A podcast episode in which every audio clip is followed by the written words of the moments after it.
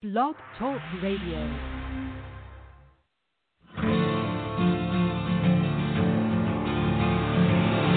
It's time to strap our boots on. This is the perfect day to die. Wipe the blood out of our eyes.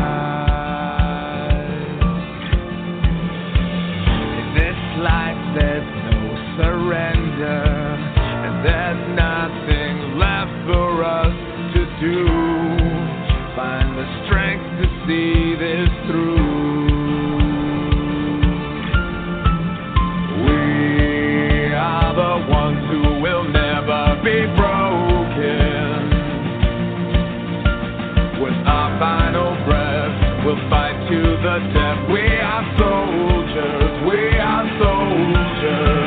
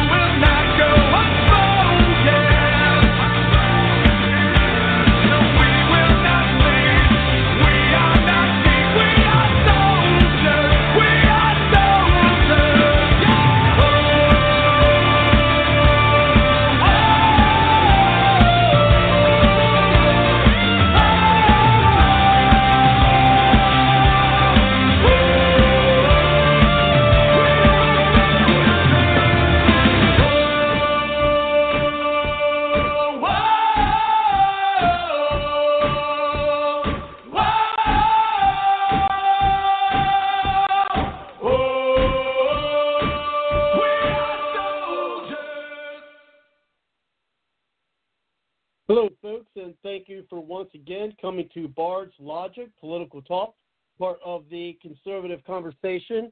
And today is the first day uh, that we have to fight through the Biden Harris regime. Uh, but tonight uh, we will, of course, talk about that. Uh, but we're also going to talk about uh, President Trump and how the 45th president and I'd say, at least in my lifetime, uh, the best president in our lifetime, maybe even in the future, pending on what happens after uh, this regime and what we, uh, the people, the grassroots, the American people, uh, are going to do during these next four years. Uh, one of the things we definitely have to do is we definitely have to resist everywhere that we can uh, against uh, this Biden uh, administration, which, of course, as you know, isn't going to be the Biden administration for long. Uh, I would say, again, within a year, uh, Biden will step down due to health, and then we will uh, have Kamala Harris, and who knows who would be the one to uh, take the place in the you know, the vice president then. Who knows? Maybe they'll try to actually try to find a way to, way to get Hillary Clinton in. Wouldn't that be something? But that's not something a lot of people uh, were even thinking about uh, when they thought about the possibilities of a Biden Harris uh, administration. Uh, so what I'm going to do tonight, uh, if, in case you missed it, uh, you know his farewell speech, and it, it even pains me, you know, to say that um, that it's his farewell speech. And we he, he should have gotten another four years. Certainly, I mean, I you know believe, and it's not just a belief because belief uh, is not really based off a lot of facts. Uh, you know, but there's facts and there's evidence uh, that the election has been stolen. And it's not that it is being stolen, that it has been stolen. That's that's where we're at now. Uh, but of course, there unfortunately is going to be plenty of time uh, to address address that. So of course, we are going to be listening to his farewell speech. Um, so in case you missed uh, the speech or are to get the opportunity to listen to it into its entirety, uh, we will have it here on uh, tonight's show. Of course, as tonight's show is every show it is archived. So uh, definitely, uh, you know, share the link uh, or the way you get to uh, the podcast. You know, the Bard's Logic is here on Blog Talk Radio, but it also is on other, you know, apps, you know, podcast apps, things of that nature. so you'll see, you know, Bard's Logic in a lot of folks places. So definitely, you know, share the, the links if it's here on Blog Talk Radio, or you know, you can even download it and share the audio, uh, folk, you know, with folks. So definitely uh, share out the show. Uh, also, uh, you can also look at the website at www.bardslogicpoliticaltalk.com. Uh, and you know, check out you know all the different past guests that we had. Uh, also, you know, you can contact me, the host, by going to the uh, the contact page uh, there. It's called the contact portal. That's why you see the uh, photo there with the um, the elf. It's from a video game I, I like to play, creating a portal. Uh, it's kind of like a play on words. I like to do things just a little differently. Um, just like you noticed on the website, you know, it looks almost like Star Trek. Like, well, of course, I'm a big supporter of the uh, space program, which I'm really concerned about now uh, in this new administration because you know they're probably going to try to use NASA to you know support their you know climate change agenda. Uh, but you know, hey, there's Elon Musk out there, and I mean, recently he did you know come out against the censorship uh, that's been going on with Parler. And you know, one of the things we can do, I think, in this next four years is, is, is wean ourselves. I know it's not going to be easy, uh, but wean ourselves off of Twitter, wean ourselves off of Facebook, and we're going to need platforms such as Parler. Uh, there's Gab. Um, I'm even getting rid of uh, your host here, is slowly weaning myself off Google. Um, I'm going to be looking into DuckDuckGo. I'm also going to, uh, you know, I said I got, I got new emails address. I'm going to Proton Mail is, is, is my choice uh, that I'm uh, weaning over to uh, from Gmail because uh, that's Google. You know, I'm going to find ways to not do. You. I don't do a lot of YouTube, uh, but there's definitely uh, a lot of things that can be done to make America keep America great again or work on it.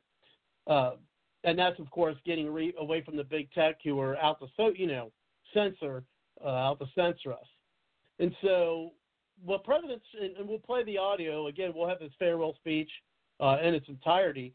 Uh, but one of the quotes that really, you know, came past to me, and, and this was a quote also brought to us uh, from our, our good friend Suzette, is that you know Trump said, uh, you know, we we have done what we came here to do, and we're going to listen to the speech, and you know, I'll give my analysis, and you know, you can uh, call, you know, go to the contact page and, and send me where I could get an email with your comments on my commentary on it is. Uh, but one of the things you know we the, we the true patriots uh, have to do is continue to working uh, to make America great again. Um, and definitely so the rest of this episode, you know, again as I spent out, you know, share the episode with folks. That's very important in these times uh, when you have you know more censorship coming up.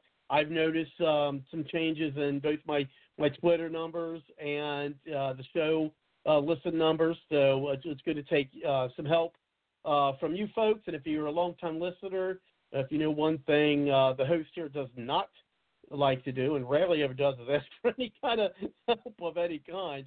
Um, but you know, we're we're going to need it. You know, Bard's Logic here is going to need your help in, in spreading the word because uh, we talk, you know, a lot of times about things that other people are covering, but then you're going to find things here on the on the show that you know you're not going to hear anywhere else.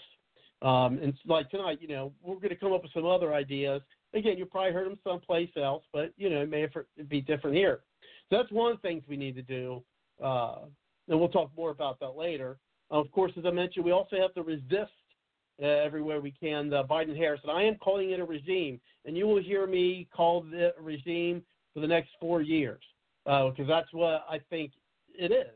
Because I mean, I think we're more like a banana republic now with what happened uh, in this past quote unquote election, and we need to fight them in every way uh, in their plot to what Biden, uh, Obama wanted to do when he was president, and that's fundamentally change America. And I believe into the mold of the Nazi Germany, the way that they're acting, you know, with censorship, be, uh, having the media be their propaganda arm, and then with big tech, or you know, and a China style government where you have one party rule. I mean, one of the first things that Biden's going to do is give amnesty to 11 plus million, you know, illegals.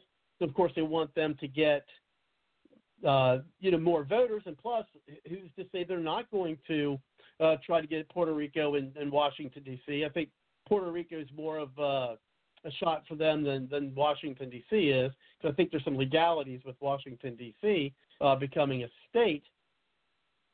But we, you know, so they're going to try to get their power, especially in the next uh, two years. Of course, everyone can say, "Oh, well, let's vote Republicans in in 2022."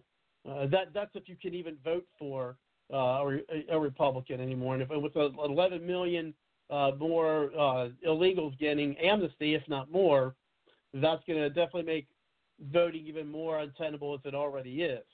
Um, now we also got to go up against the media. You've heard me mention here time on the show to you know we need to you protest at their headquarters, whether it's your local news, whether you live in a city that's got a national news headquarters. I think a lot of people who went to Trump rallies uh, should go to the uh, these places and, and, and, protest.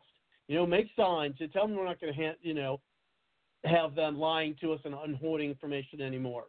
Um, so we need to continue because um, they're going to continue to squelch any opposition uh, to which stands to their narrative and their agenda. Because uh, and they're certainly not. They've already shown uh, to not be America first and fight for the nation's citizens as President Trump done. So I originally was going to, you know, but I, I don't want to try to be too negative. I wasn't originally going to title tonight's show the uh, "A Terrible Day for America." a terrible day for America. Um, but I did want to, you know, have it in the archive, and you know about President Trump, uh, the 45th president, and uh, again, I say. Uh, perhaps even the best president in our time, at least my time. I mean, even I would I dare say even above Ronald Reagan in some ways. Um, and we'll we'll we'll talk more about that later and why I think you know Trump may have been a better president as Reagan. Yes, Reagan got you know the tear down the the Berlin Wall, but uh, when it comes to America, I think you know uh, I think Trump may have very well been a better president than him.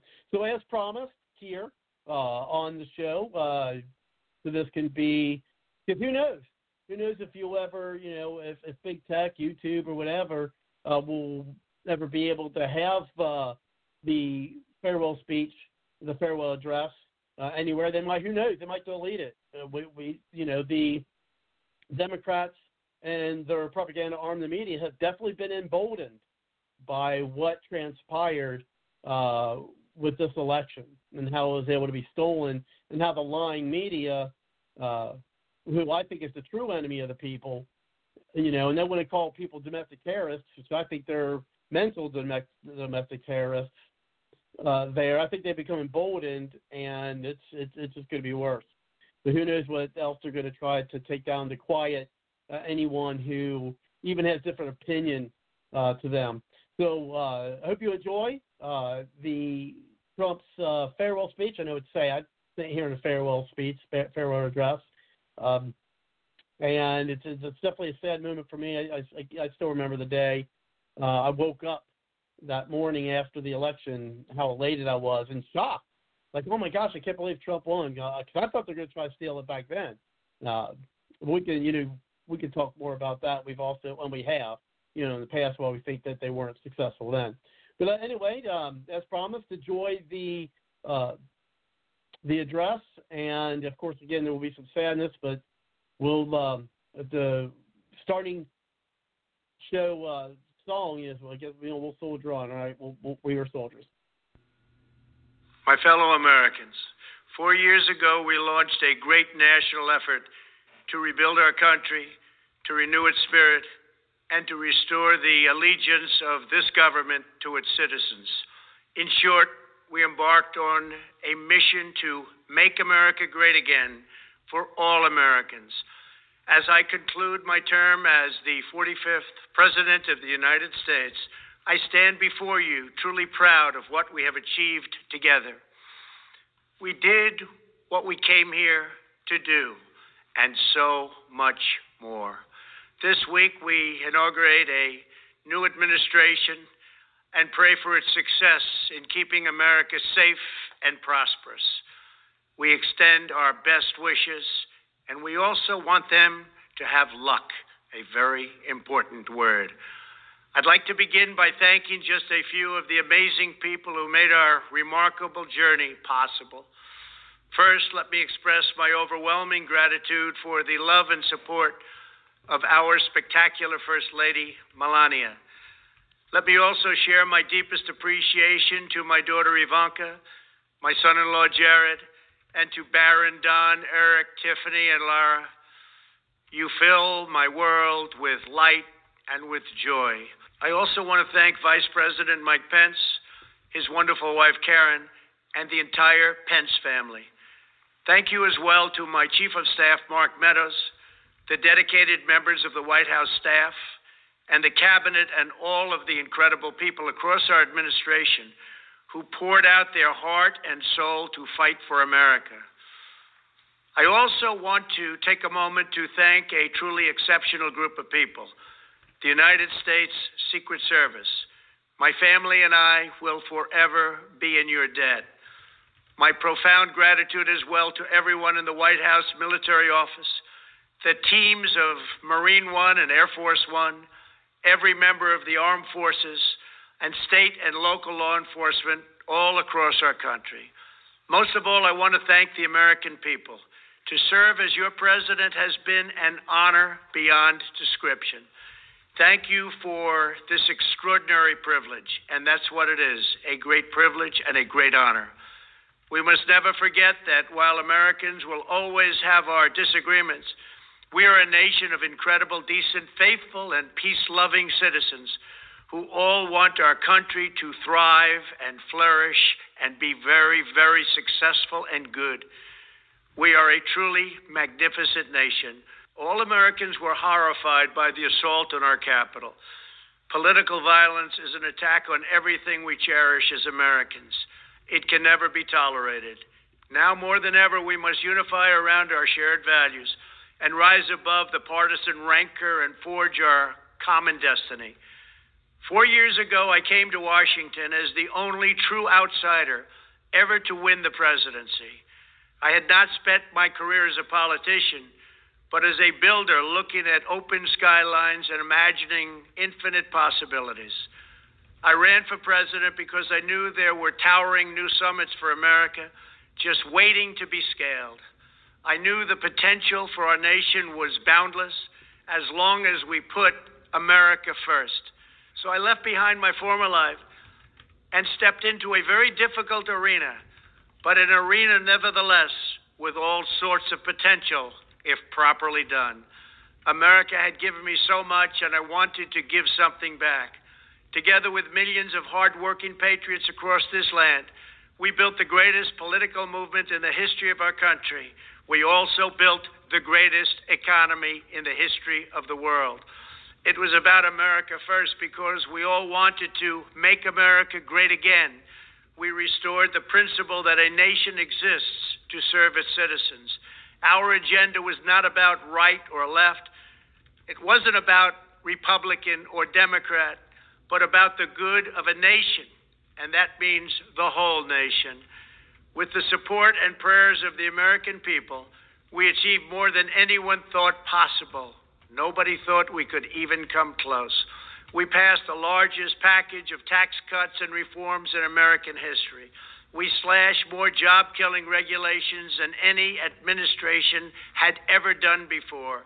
We fixed our broken trade deals, withdrew from the horrible Trans Pacific Partnership and the impossible Paris Climate Accord, renegotiated the one sided South Korea deal, and we replaced NAFTA with the groundbreaking USMCA. That's Mexico and Canada, a deal that's worked out very, very well.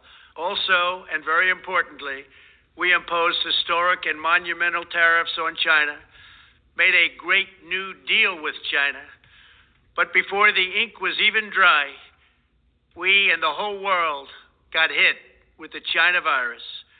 Our trade relationship was rapidly changing. Billions and billions of dollars were pouring into the U.S., but the virus forced us to go in a different direction. The whole world suffered, but America outperformed other countries economically because of our incredible economy and the economy that we built. Without the foundations and footings, it wouldn't have worked out this way. We wouldn't have some of the best numbers we've ever had. We also unlocked our energy resources and became the world's number one producer of oil and natural gas by far. Powered by these policies, we built the greatest economy in the history of the world. We reignited America's job creation and achieved record low unemployment for African Americans, Hispanic Americans, Asian Americans, women, almost everyone. Income soared, wages boomed, the American dream was restored, and millions were lifted from poverty in just a few short years. It was a miracle.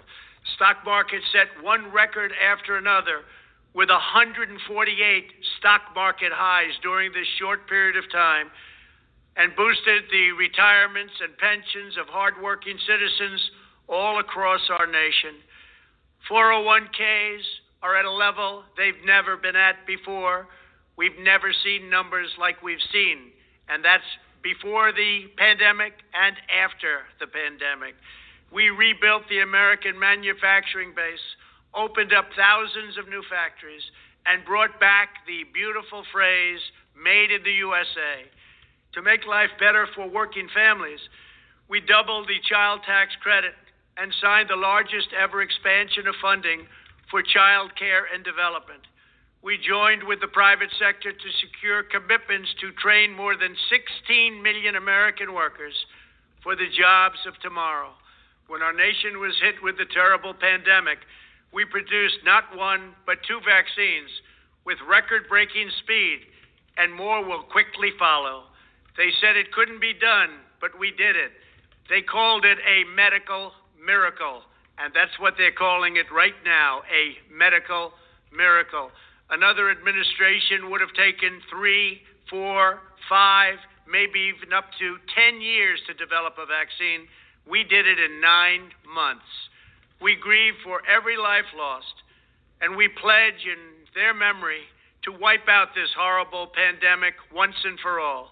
When the virus took its brutal toll on the world's economy, we launched the fastest economic recovery our country has ever seen. We passed nearly $4 trillion in economic relief, saved or supported over 50 million jobs, and slashed the unemployment rate in half. These are numbers that our country has never seen before. We created choice and transparency in healthcare, stood up to Big Pharma in so many ways, but especially in our effort to get favored nations clauses added, which will give us the lowest prescription drug prices anywhere in the world. We passed VA choice, VA accountability, right to try, and landmark criminal justice reform. We confirmed three new justices of the United States Supreme Court. We appointed nearly 300 federal judges to interpret our Constitution as written. For years, the American people pleaded with Washington to finally secure the nation's borders. I am pleased to say we answered that plea and achieved the most secure border in U.S. history. We have given our brave border agents and heroic ICE officers the tools they need to do their jobs better than they have ever done before and to enforce our laws and keep America safe. We proudly leave the next administration with the strongest and most robust border security measures ever put into place. This includes historic agreements with Mexico, Guatemala, Honduras, and El Salvador, along with more than 450 miles of powerful new wall. We restored American strength at home and American leadership abroad. The world respects us again. Please don't lose that respect. We reclaimed our sovereignty by standing up for America at the United Nations and withdrawing from the one sided global deals that never served our interests. And NATO countries are now paying hundreds of billions of dollars more than when I arrived just a few years ago. It was very unfair. We were paying the cost for the world. Now the world is helping us. And perhaps most importantly of all, with nearly $3 trillion, we fully rebuilt the American military, all made in the USA. We launched the first new branch of the United States Armed Forces in 75 years, the Space Force. And last spring, I stood at Kennedy Space Center in Florida and watched as American astronauts returned to space on American rockets for the first time in many, many years. We revitalized our alliances and rallied the nations of the world to stand up to China like never before. We obliterated the ISIS caliphate and ended the wretched life of its founder and leader, al Baghdadi. We stood up to the oppressive Iranian regime and killed the world's top terrorist, Iranian butcher Qasem Soleimani. We recognized Jerusalem as the capital of Israel and recognized Israeli sovereignty over the Golan Heights. As a result of our bold diplomacy and principled realism, we achieved a series of historic peace deals in the Middle East. Nobody believed it could happen. The Abraham Accords opened the doors to a future of peace and harmony, not violence and bloodshed. It is the dawn of a new Middle East, and we are bringing our soldiers home. I am especially proud to be the first president in decades who has started no new wars. Above all, we have reasserted the sacred idea that in America, the government answers to the people. Our guiding light, our North Star, our unwavering conviction has been that we are here to serve the noble, everyday citizens of America. Our allegiance is not to the special interests, corporations, or global entities. It's to our children, our citizens, and to our nation itself. As president, my top priority, my constant concern, has always been the best interests of American workers and American families. I did not seek the easiest course. By far, it was actually the most difficult. I did not seek the path that would get the least criticism. I took on the tough battles, the hardest fights, the most difficult choices, because that's what you elected me to do. Your needs were my first and last unyielding focus. This, I hope, will be our greatest legacy.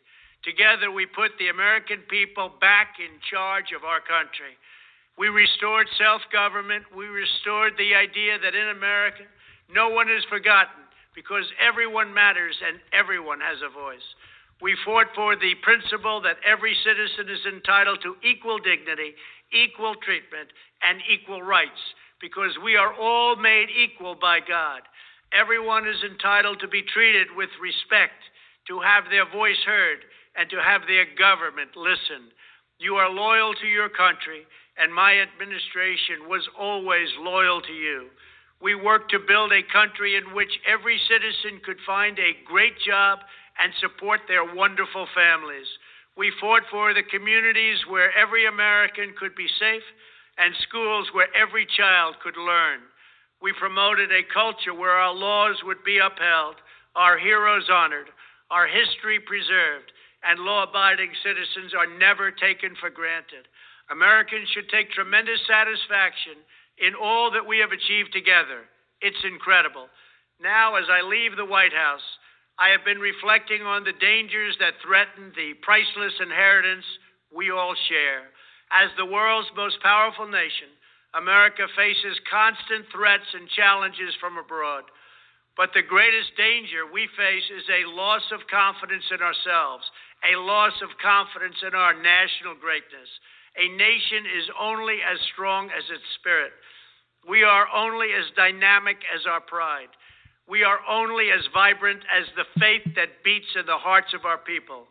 No nation can long thrive that loses faith in its own values, history, and heroes, for these are the very sources of our unity and our vitality.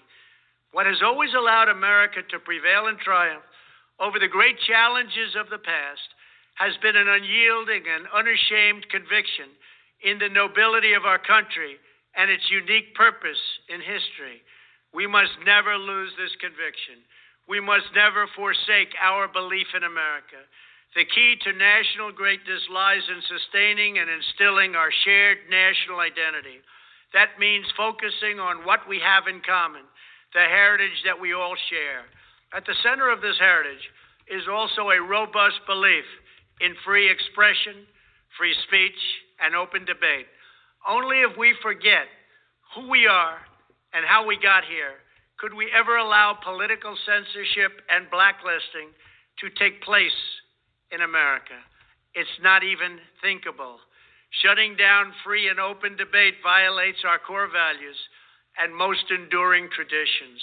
In America, we don't insist on absolute conformity or enforce rigid orthodoxies and punitive speech codes. We just don't do that. America is not a timid nation of tame souls who need to be sheltered and protected from those with whom we disagree. That's not who we are. It will never be who we are. For nearly 250 years, in the face of every challenge, Americans have always summoned our unmatched courage, confidence, and fierce independence. These are the miraculous traits that once led millions of everyday citizens to set out across a wild continent and carve out a new life in the Great West. It was the same profound love of our God given freedom that willed our soldiers into battle and our astronauts into space. As I think back on the past four years, one image rises in my mind above all others. Whenever I traveled all along the motorcade route, there were thousands and thousands of people. They came out with their families so that they could stand as we passed and proudly wave our great American flag. It never failed to deeply move me. I knew that they did not just come out to show their support of me, they came out to show me their support and love for our country. This is a republic of proud citizens who are united by our common conviction that America is the greatest nation in all of history. We are and must always be a land of hope, of light, and of glory to all the world. This is the precious inheritance that we must safeguard at every single turn. For the past four years, I have worked to do just that.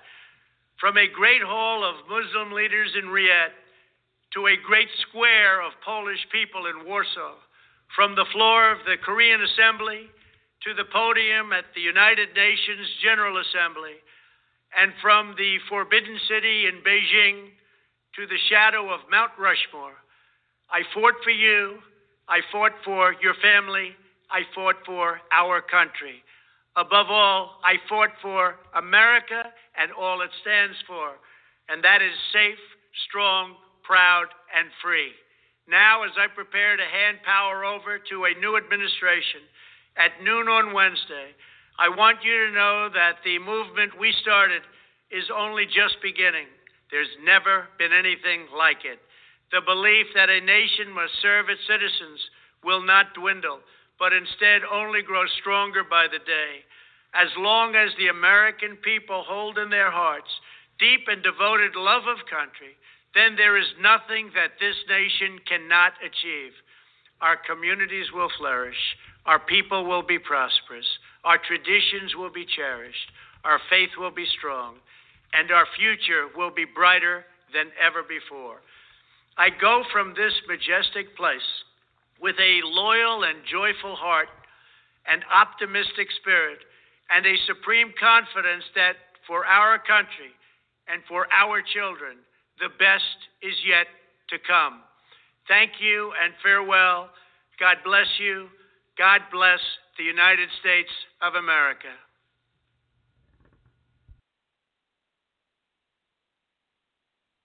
That was one hell of a speech, folks. One hell of a speech. And I think that Trump, and he wasn't my first pick either. He wasn't my first pick in the primaries. But he very well may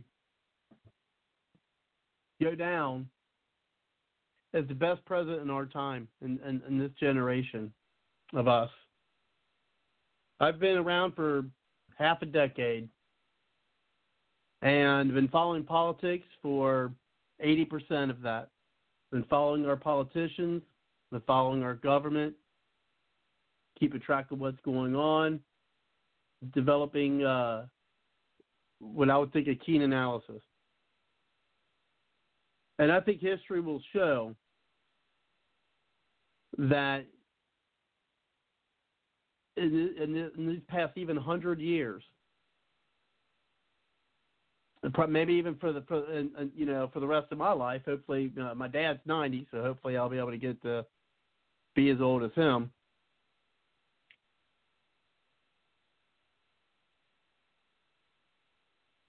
But will we ever have a president like him again if he don't uh, if he doesn't run, or maybe if his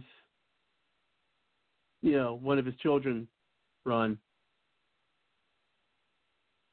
He said a lot of things. I really think people should listen to this uh, speech, and it's one of the reasons why I have it here on blog uh, Bard's Logic is so that people who are listening to the archive can listen to this speech over and over again and see if we ever have another American president that talks about the United States like this and actually means it.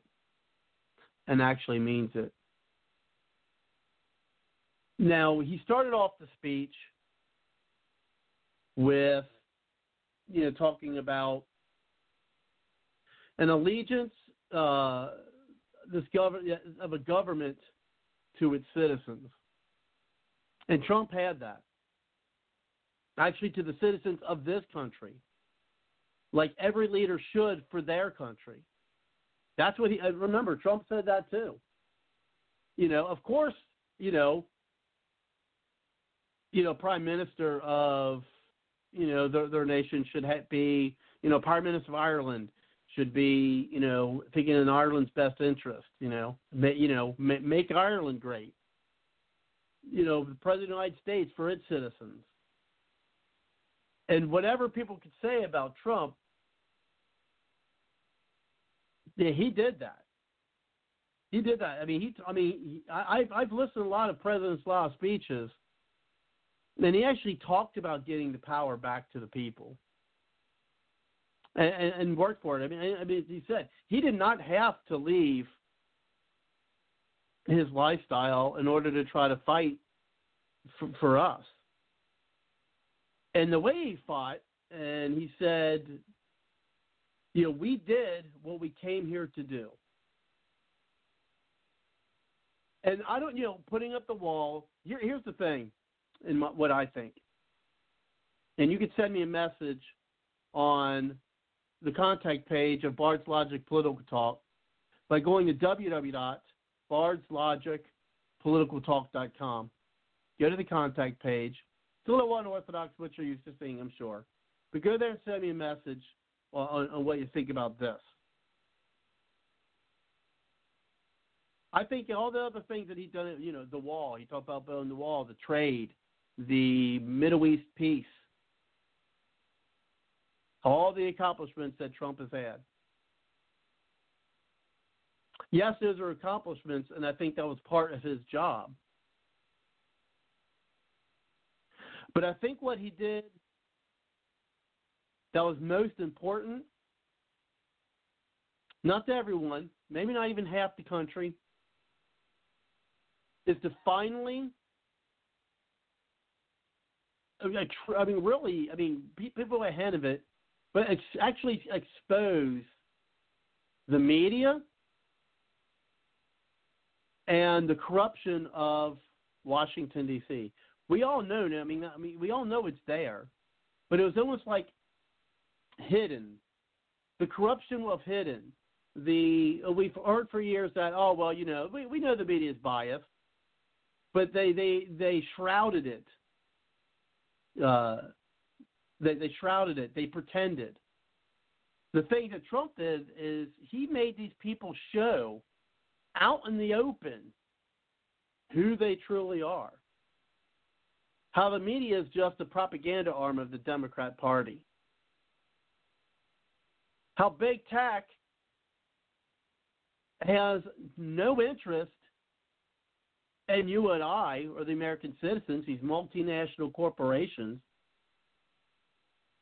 They have no loyalty to us. And Trump was a threat. Uh, Trump was a threat to them. So I think him exposing the media, making them actually come out.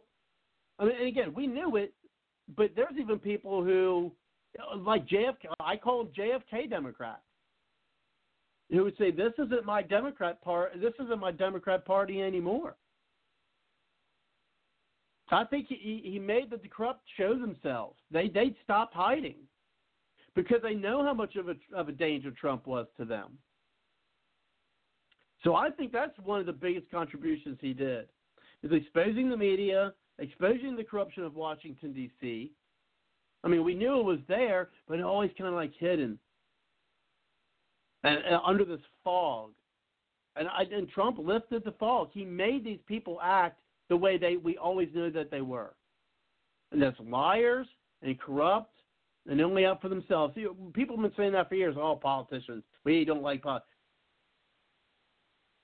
Because it was just talk. I, I think it was just talk. People knew it, but they didn't actually see it in action.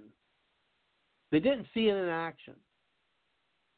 What we've seen these past four years is people desperate to hold on to their power, to lie the way that they've lied, They'll try to hold on to power. The Russian collusion, you know, the telephone call with Ukraine, trying to blame Trump for COVID. And then he goes so far as to steal elections so that Trump wouldn't be elected. That's why they don't want Trump. And I'll bring you in a moment, Kelly. That's why they, you know, that's why they don't want don't want Trump to run again. They know. I think I, I think that they're like, yeah, we, we I think we could get away with stealing the election once, but I don't know if we could get you we could get uh, away with stealing it again. And they don't want Trump running because Trump again again gets 75 plus million people to vote for him. And who knows? In four years, maybe we'll we'll. we'll I don't know. I, I will be honest. I don't have a lot of hope in it. But maybe in the four in four years, we'll be able to secure our voting again. I have no faith in our voting now. But I got a lot more I'd like to say on Trump's farewell speech, and I, I, I even had a hard time or address speech.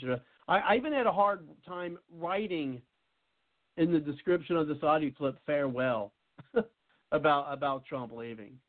Uh, because now it's going to be back to the same old, same old. You're going to have weak, you're going to have weak Republicans who aren't going to stand up to the Democrats. The Democrats are going to, you know, put other nations and, and illegal immigrants and things of that nature. They're going to put their interests above our own. They're not our representative. They don't represent us. And now we're going to have a, a you know a president for that.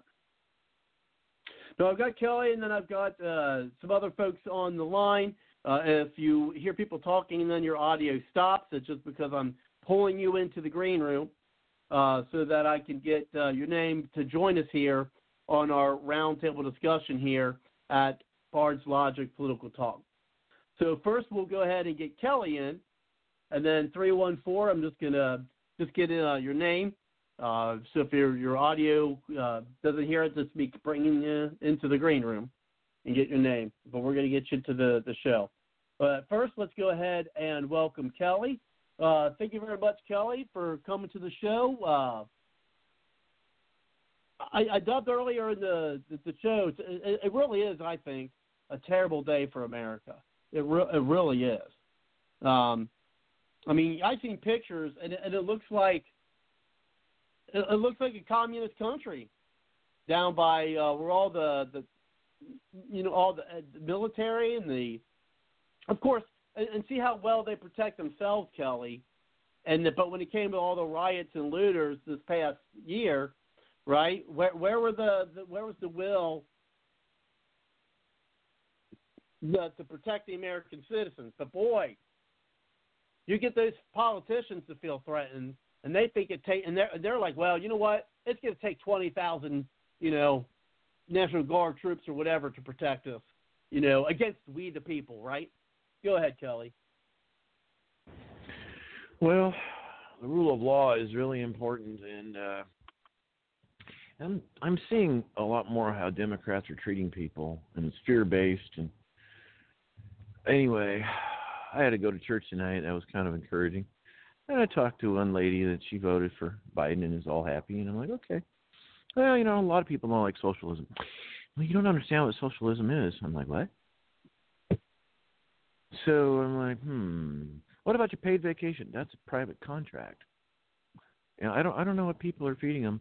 But comrade, comrade Robert, would you like a stock tip from comrade Kelly?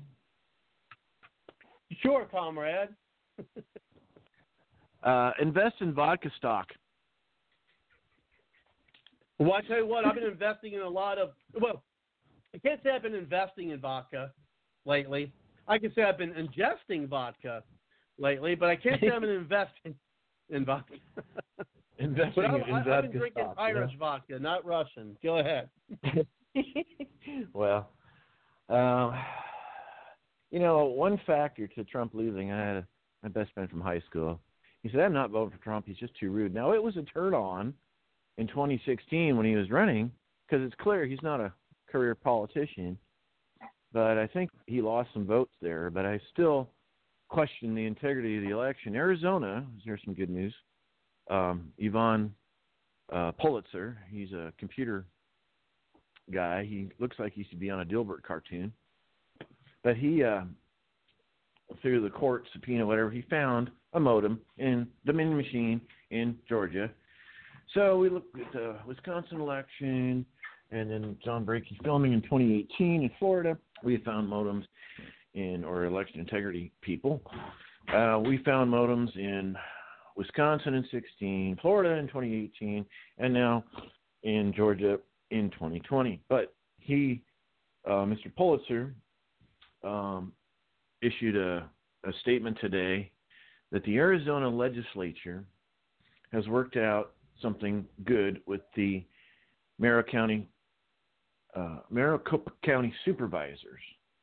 That the supervisors have acknowledged that the legislature is a sovereign supreme body and they do have the power under the Constitution as well as the statutes to issue subpoenas. So we could see in the weeks ahead subpoenas for the Dominion machines, subpoenas for the digital ballot images, which are married to the actual ballots, we could see a recount. We could see the whole lid getting blown off.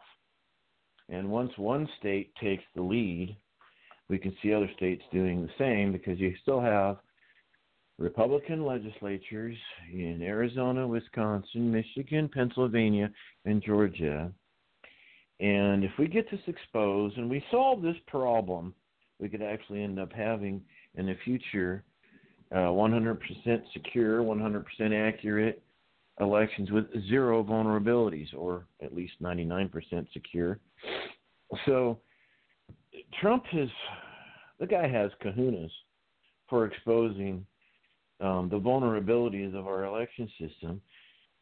Uh, Trump is also, you know, again, I'm a libertarian, but some of these RINOs, been hearing that name from a lot of people these days.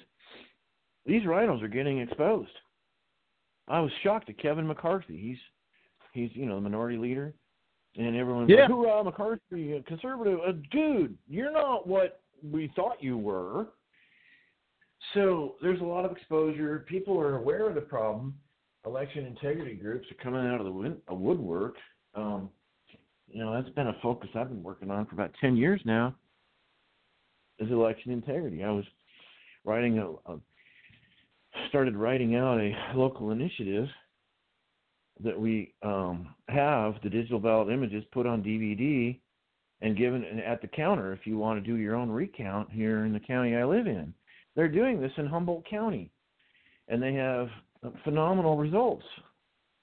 Um, so we have to have, you know, how how effective is Biden going to be if, say, a bunch of uh, Republicans got into the executive branch?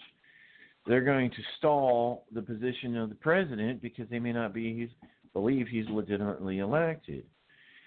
So you know they did this with Trump. Uh, Russian collusion. Well, that's been totally disproven. Trump did a bunch of declassifications and data dumps. A lot of things are getting exposed. Um, boy, he did what he could. He did. Um, if anybody didn't notice this, but he did leave for Mar-Largo was eight or nine this morning. Got a Marine One, the helicopter, then to Air Force One, then he went to Florida. Okay. But you remember the Transition Integrity Project that I was uh, reading from? A bunch of liberals back in June got together, and I think they put it out in, in July or August. That, oh, Trump won't leave office, and it's going to turn to civil war, and four million people No, are going to take the street. No, look. And what are they? What are they doing? Fear, fear, fear, fear, fear, fear, fear, fear, fear, fear, fear. Oh, vote for Biden because Trump won't leave office. I mean, come on. Now they got egg on their face, and they were professors. Yes, and all they were doing is imputing fear. That's all they were doing Oh, is yeah. imputing fear. And even Well, Roosevelt the United stated, States is a bunch of cowards anymore. You know, as um, you know, like the the the, the guy on last week. You know, it's like you know, men aren't men anymore. We, you know, we need more John Waynes in this country.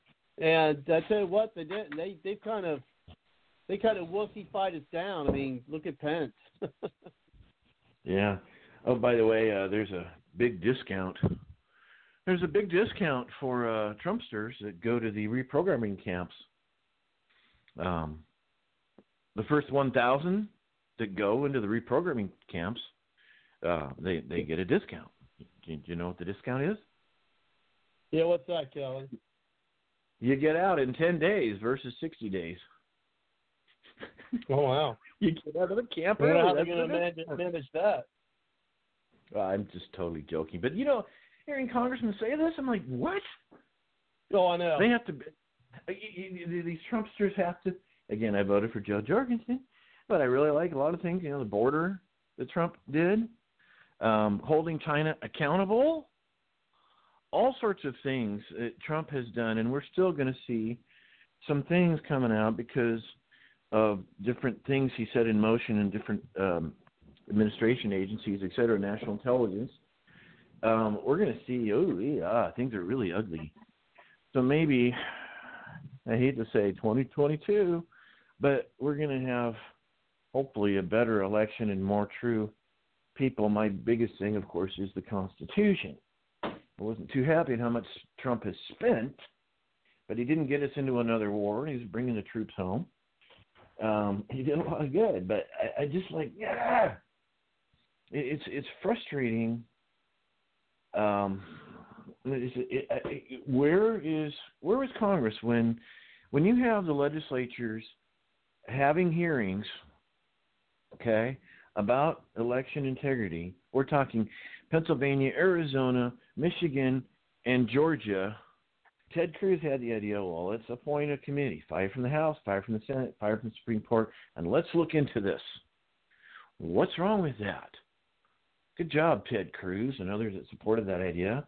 But then you had the, the break in at the Capitol, and uh, so now you got impeachment. Oh, we're going to. impeach. Justice Roberts said, "I will not sit on in on the trial."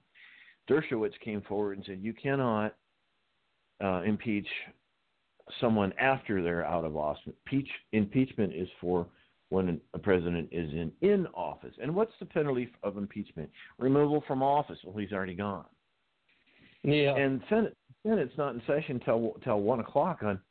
You know, so he left his his service was done at noon, and the Senate meets at one. They can't. They just can't impeach him. But you know, I, I and let's unify the nation now. Yes, let's unify the nation by um, uh, impeaching Trump. That in, in a lame, it'll go nowhere, anywhere. Yeah, let's heal up the nation and bind up our wounds, and let's unify and impeach Trump. And and and and and the re-education camps and the deprogramming camps. Yeah, let's unify. You say things like that. I mean, it's like Right. it's like you're in. It's it's it's like this. Okay, so you're in divorce. Your wife left. You're trying to win her back, and then you call her a whore. I mean, this is what they're doing. Yeah. This isn't unifying. Their actions are so blatantly not unifying. Um, I remember uh, back in 2016 when he won the election, I had a client that she was a definite definite liberal. Oh my gosh, I'm thinking about moving to to Puerto Rico or leaving the country because uh, oh my gosh, he's Adolf Hitler uh, and he's gonna. Uh, where's the night of the long nights?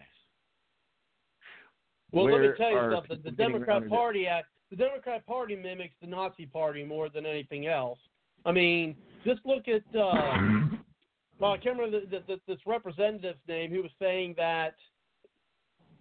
You know, oh well, well, what do you say about uh, twenty or ninety percent of the National Guard are, are white, and only twenty percent of those, you know, twenty percent of white people voted for white men voted for Biden. Which, if that was the case, how the hell did Biden, Biden get 80 million votes? Um, you know, basically, you know, saying that something could happen within the National Guard, you know, you know, during the inauguration to harm Biden. And it's like, well, you you know what? I mean, when they say you can't start trusting uh, and the military, and maybe they shouldn't be be trusting the military because they're supposed to defend us, the citizens, not the politicians. That you know, but it wouldn't surprise me if you start getting the media, you know, and the Democrats basically saying that, well, we need to have our own militia to protect the Democrat Party. It would not surprise me in the least to hear them say stuff like that. I I just mm, I'm scratching my head, but at least there will be a number of things exposed. We haven't seen this type of uh, declass and exposure of corruption by um, Bush Senior, and then Clinton, Bush Junior, um, Obama. We haven't seen the exposure. Trump did a lot of good in because you know I wrote a book on the grand jury, and I'm wanting to see a lot of corruption held accountable and or exposed. So, but I, I did want to give a compliment to Amy Klobuchar, the way she conducted. She was the MC today at the uh, at the ceremony, the swearing at ceremony. Oh my. God, you were actually you were actually able to stomach watching that thing? Well, I you know, Klobuchar's kind of a sweetheart, and there's other conservatives that really like her, and she's a little more middle of the road than radical, but uh, you know, um, but you know, she. I, anyway, I, I wonder what Joseph here is what he'd he'd say about uh, Klobuchar's uh, delivery today. But we did have a transition, peaceful transition of power, and all the fears that Donald Trump was the second coming of Adolf Hitler. Well, I guess he's not. And then I hope, I hope, I can be gracious Klobuchar and gentle with this. No, no, no, no. There have been so No. many people who were convinced that Oh, I Donald know. Trump I had was a good friend who was coming up- convinced of that, and and and Yeah. and he's uh he's uh, you know he's not an expert on on you know the Third Reich and stuff like that, but you know he he had an interest in it, and and he thought oh Trump Trump's like Hitler. Like what? The again the Democrats have become more like being you know Nazi in Germany than than Trump was. uh, fear mongering. Well, hopefully, hopefully, um, a lot of people who had bought that that Trump was the second coming of Adolf Hitler. Hopefully, they'll realize, you know what? Maybe I was played. Maybe they made me fearful of nothing. Wait, who? Why are they doing this to me? How else are they trying to make me afraid? Oh, racism under every rock. No, no. It, it, if people wake up to the fear that they succumb to, I think we could start seeing some positive changes. And so I, yeah, I just I'll let somebody else talk for a while. Well, well, I hope you're right there. We have Bianchi on the line. We'll uh, get Bianchi's take on it. Um, and you know, but I've got some more, you know, commentary about, uh, you know, about his farewell speech. Uh, now, uh, and we'll get to that, you know, after we get to Bianchi's initial thoughts. Uh, yeah, thank you very much, Bianchi, for coming to the show. How are you? I'm fine. Trump's speech was better than the Gettysburg Address and the I Have a Dream speech by King. What, what can you repeat that? I'm sorry. I said Trump's speech, departure speech, was better than that of the Gettysburg Address by Lincoln, and also the I Have a Dream speech from my perspective. Yeah, You know yeah, another yeah, thing. elaborate on that certainly. You know another thing too. The things that Trump have experienced during his presidency and leading up to it is nothing other than pure racism. And it needs to be called for what it is. How about these council events that's been going on? You latest one with uh what is it, Mike Pillow? Yeah. Well, that's racism Like- that's being portrayed toward him. Mike Lindell, you mean? Yes, Yeah. it's racist. And so you have to call it what it is. Racism has nothing to do with skin color. It's the act, I would assume. And it needs to be called what it is. We're at a time now in history when you got to use all stops and pull out all stops and all weapons that you have to your avail. Because that has been used to stop basically conservatives, in particular whites, for a long, long time. All you racists, they stop dead in their track, pee down their Mhm. legs into their shoes. You follow what I'm saying? I do. I want to go on to one of two more things. One, I was look reading an article by the uh, U.S. Chamber of Commerce, and it made mention mention a question if hydraulic fracturing fract- fracturing was banned. And I got siblings in the oil industry. One grandson just graduated last month.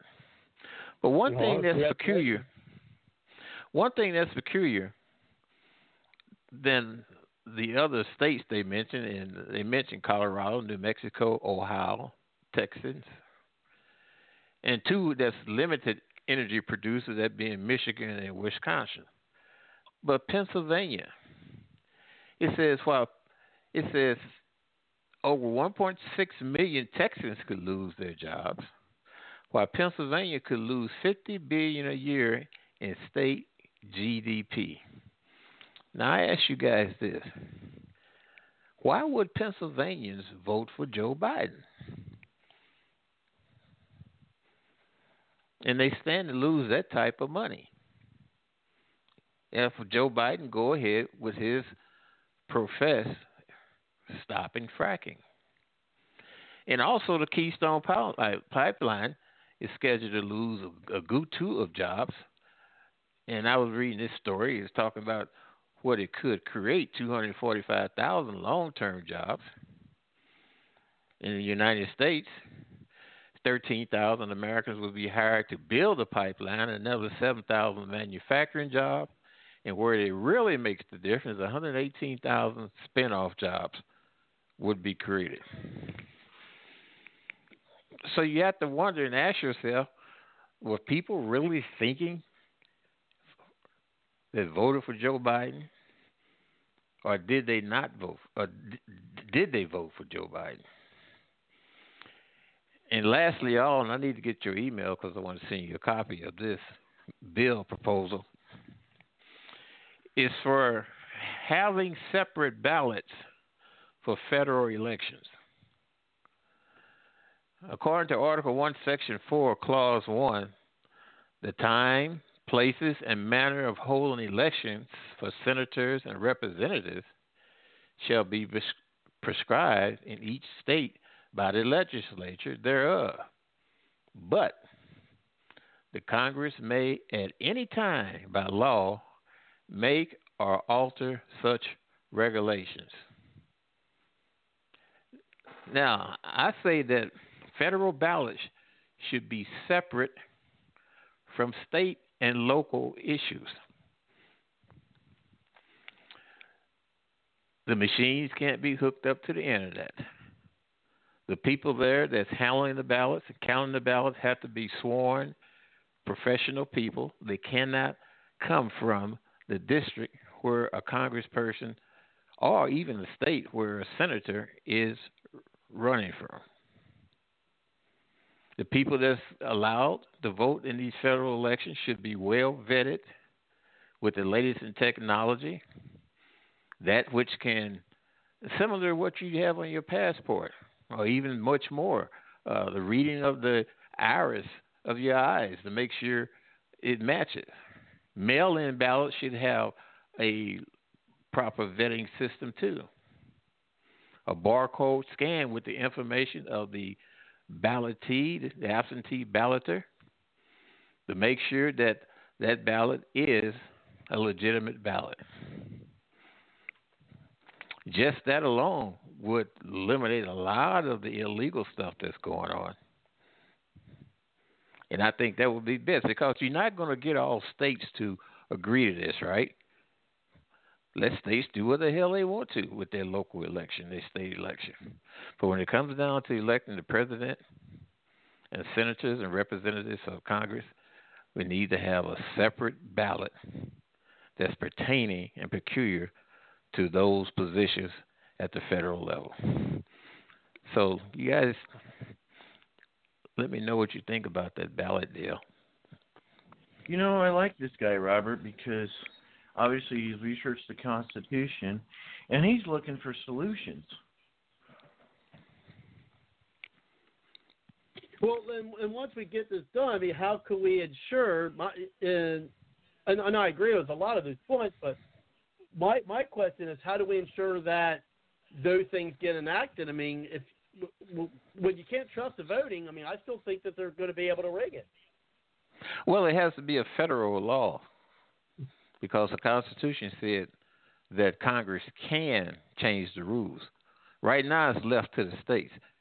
Constitution says the federal government, the Congress, can change the rules, and that's what needs to be done and ensure what we're complaining about. You're not messing with states, and of course, uh, federal election, the federal government pays the states to carry out those elections, uh, some portion of the overall cost. You may be paying more than you should, being that it's mixed in, but have it separate, separate ballot.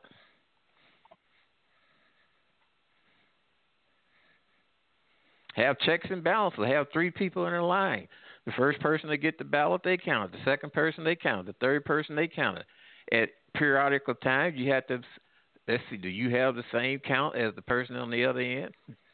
If not, something's wrong. Checks and balances. And let these people be sworn and bonded that's going to be handling the ballots.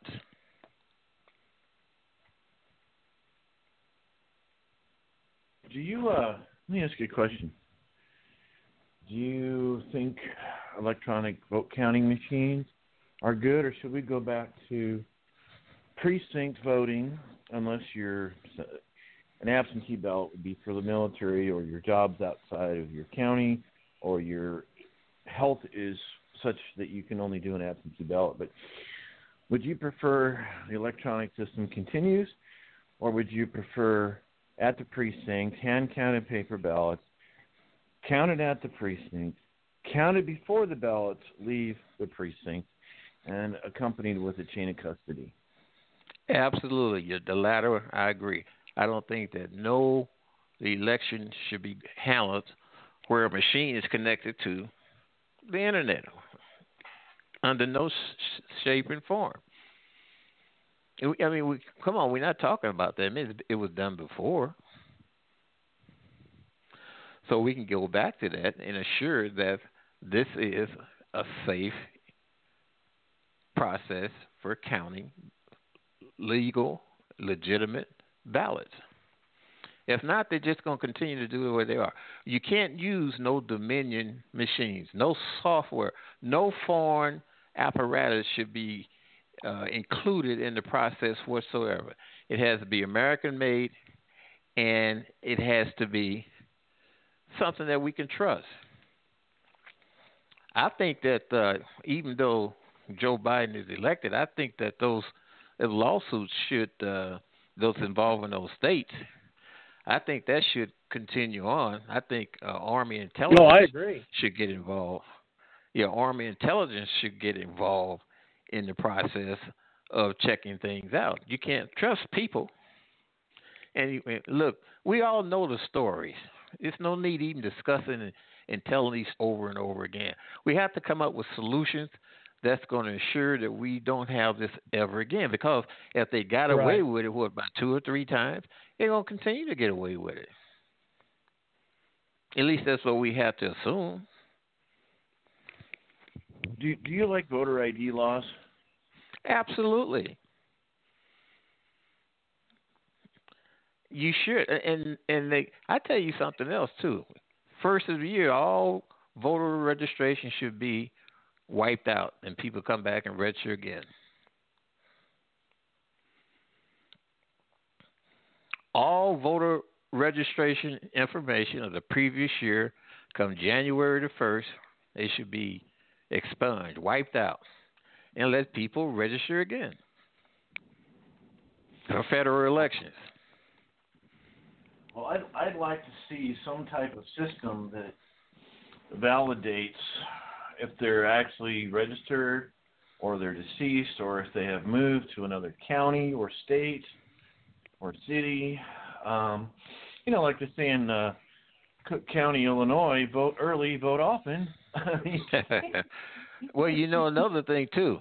If we have to incorporate, like you may mention, if they're still living, do what the Social Security does.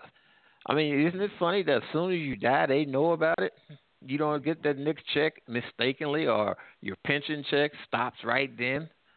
So whatever method that they have to be notified that you did, well, that can be incorporated too as far as the voting is concerned. Hey, this person is dead; he can't vote no more.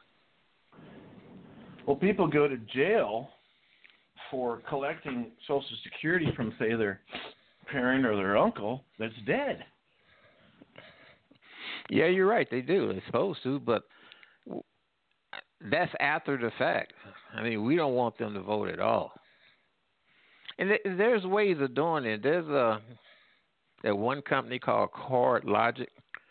They have a method where you stand there in front of that machine. It has uh, face recognition, your fingerprint, the uh, your iris and your eyes. There's ways to do this. And see, you are given, when you register, you are given a peculiar number. And that number is uh, just like the barcode on food product, it's on your ballot. When you take that uh, absentee ballot to the post office, they scan it and zzz, up pop the information. And it has to match who that person is looking at. Same thing when they go to vote. They have an identification card, and you stand in front of that uh, technology, and it views your face and you know, it lets the uh, person there that's in charge of letting people vote know exactly who the heck this is. They either it's a go or no. Well, the there's a couple channels.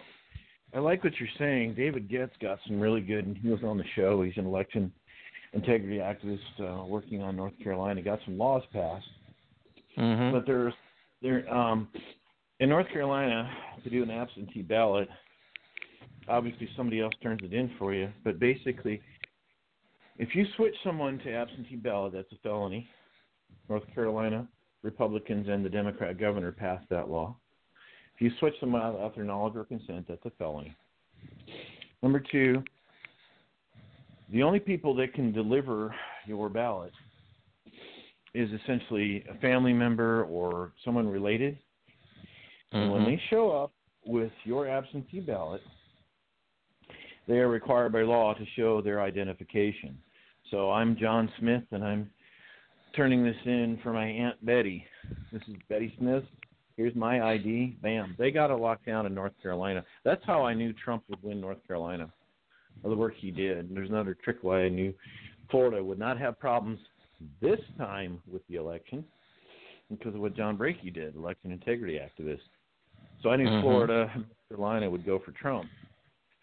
But we still have the Dominion machines. But there's you cannot attach the way votes and ballots, the way ballots are, they're sacred, and you cannot attach any way whatsoever to track an individual to their ballot so that they are comfortable and, and voters' privacy once they have a ballot and they've been vetted to vote.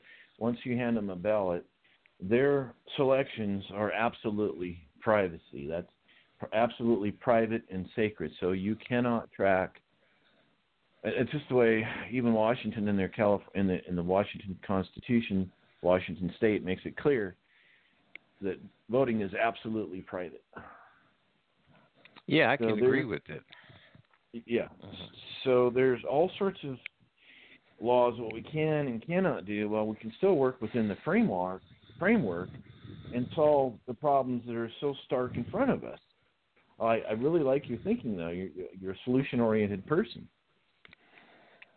And you know another thing too. These machines, if you drive up to a location, you don't have to get out the car. Uh, Two people, you can bring their little machine out, scan your face, scan the ballot, good to go or not. You never let one person alone. Two people. It's like you would with a Brinks truck. So this is very important. We have to eh, look. If we don't straighten this out, I don't know what to tell you. All bets is going to be off. if well, it's real simple. If we don't straighten this out, whoever wins an election, they can then make the law so that they win again based on election manipulation and the vulnerabilities. Again, I've been at this for 10 years. So, unless it gets straightened out, the ones who win are going to keep winning. It's They're so going to keep winning. Yeah. And look at look at this caravan. Is this not the most silliest thing that you? It's pitiful. You got interview uh, people in the caravan, and they're making reference that they need to hurry up and get there because Joe Biden is going to give them a hundred days where they can become U.S. citizens. So that means they not they even if they cross the border illegally, he's going to give them within the first hundred days to make them a citizen. Yeah, so Joe Biden is going to allow foreigners to take the jobs and the housing, which means housing prices are going to skyrocket, and Americans that want to work and have a decent life. Uh, I work with the homeless. There's a bazillion homeless here in California. So when you got honest people want to work and have housing, they can't afford the housing because all the illegals are slamming the housing market, and then they can't get it's, they can't get jobs because the illegals are taking them. What are we thinking? We're not taking care of our people here. No, you're not. You know another thing too. You know, undocumented can't get home mortgages. They don't have a Social Security number, but they have an ITIN number that's issued by Internal Revenue Service for those who can't receive a Social Security number. They can take that to a, a home mortgage, a lender, do the paperwork, close on the house, get your closing paper, walk down to the nearest voter's registration, and register because you got an address now, but you're illegal. And I'm not talking about a half dozen. There's articles on it. You can search, research, and do it. You have banks like Citibank, Bank of America. If they got a voter's registration card, then what do they get next? Driver's license. Then they vote. Well, California already has that uh, ID card if you're an illegal. And uh, so you're telling me that if they apply for a TIN or taxpayer identification number with the IRS, they can get a mortgage? Yes, they can. And this has been going on for quite some time. Make a note of that so you can go research yourself. Don't believe me. That's another thing that people don't do. They believe what they hear rather than what they read and find for themselves. And that's a large problem here in the United States. What do you What do you do, if I may ask? What do you do for a living? Retired. yeah, good for you. What does uh what What did you do before you retired? How was the structure still erect? I put up buildings like the one that fell in 9/11, bridges. Oh wow. So, and you know this illegal thing. I'm African American, and I just ask blacks, how in the heck do you sit still and don't complain about these illegals coming into the country? You have 800,000, so I'm told and read, of African Americans, blacks incarcerated in some shape or form. Well, if you do a justice reform and they get out, what they going to do? When you got all these immigrants that's coming in. Yeah, taking jobs. Those wow. that's here legal, those that's here on work visas, like Donald Trump said, when your work visa expire, we want to replace you with Americans. That's what it should be. Your kids go to school, incur debt, and do the right thing. Well, they should be awarded as being a natural born U.S. citizen. Wow. So I'm in the construction industry too, by the way. And I noticed the contractors I work with, and I'm actually an engineer, contractors and so many other surveyors, just common sense, man. They have incredible common sense. What kind of so are you, civil engineer? Yeah, civil. I was, I was a structure steel erector. I hired iron workers. Oh yeah. Started it when I was 19. Did it for man, I, iron four work, decades. Man, wow, iron work is tough work. Yeah, I mean, we we build America, help make no, it great. I mean, yeah, we're talking we're talking tough men here when you're doing iron and you know. Anyway. So that's my and you know I like to email. Yeah, I've emailed this. off of a tangent here now, Kelly. Ye- Yeah, I know. I've emailed this to, to to people. I like to get a copy in you in one of you guys' hand. Put me in the green room, and I give you my email address, whatever. Or tell me where I can find yours, and uh, I'll make sure you get a copy. Yeah, definitely. The way to contact uh, me here from the show is you can go to the website at www.bardslogicpoliticaltalk.com, and there's a contact page. I call it the contact portal.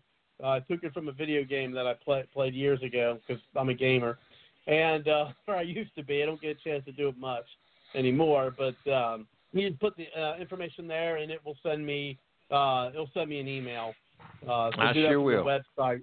Yeah, you go to the, yeah uh, www.bardslogicpoliticaltalk.com. There's also the uh, the the page you can do subscribe to the the Bard's Logic newsroom also if you haven't uh, done that already.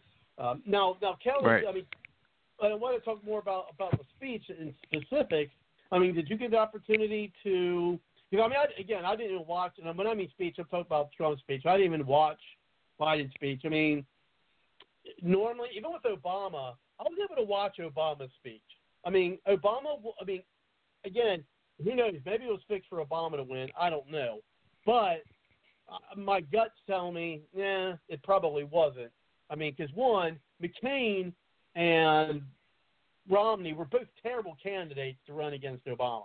It was terrible. McCain, I mean, every time the Republicans run a centrist or a moderate against the Democrat for president, then they lose. Now Bush, yeah, yeah, we discovered, you know, he's a globalist, but at least when he ran, he ran as a compassionate conservative, if you recall. And so when you run as a conservative, you know, you'll win it. When you run as a moderate Republican in the Democrat, you know, in the presidential campaign, you lose. You know, and then of course Romney was the worst possible you know, candidate to run against you know Obama, you know, for Obama's second term. But I, frankly, my theory on that is the reason why the Republicans fought so hard to get Romney nominated uh, is because they knew he was going to lose, and they knew that people would try to get the House. You know, then the Republicans would be able to get the House of Representatives. That's again, that's just my theory on that. But I mean, now as to the farewell speech, Kelly, I mean, I played it in its entirety in the beginning of the show uh, because I know a lot of folks may have not had the opportunity to to, to hear all of it. Uh, but I mean, did you get the opportunity to to, to see or, or, or hear the the speech, Trump's farewell speech? But again, even when I hear farewell, it just it still bothers me to even say it. Go ahead.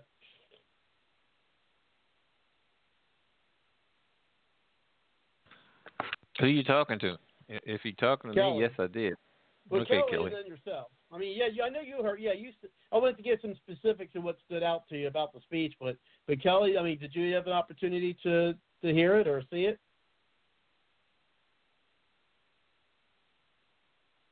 I don't know if we lost Kelly or he's help, uh, uh, helping one of the, the folks at the, the homeless shelter that he works at. But now you you obviously heard the speech, uh, Bianchi, and you you said it was you know probably even better than the I Got a Dream speech uh, or the uh, the speech by Lincoln. What, what what's the, the thing that stuck out to you the most about it? Well, the thing that stuck out is that uh, what we have, what he have, what we have achieved as a nation, and we're not to lose it. We can lose it easy. One thing Oh yeah, that I uh, it. and he also said this is not the end. We're just beginning. he and did say that's that. Yes, and that means that we we know what the problem is. There's no need arguing with anyone. We need to go out and do what we got to do. And I think that that something like that will require people that know the issues to sit with someone. They need to sit with at least five people and can and explain to them what is meant by conservatism and how we don't want to have socialism, or especially Marxism and what it is that they're seeing.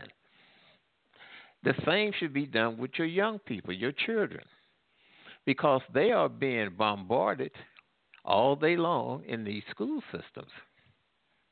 They're taught that America is evil. They're taught that white males are evil. They're taught that the positions that we have today, we got it by way of war and stealing in many cases. We can't let that go on. You know, you got the 1619 project, which was sponsored by the New York Times. There's another project out there called the 1776, and also Trump has mentioned it before too. It was put on by an African American by the name of Mr. Woodson. I can't think of his first name. He's conservative, and you can find him on YouTube.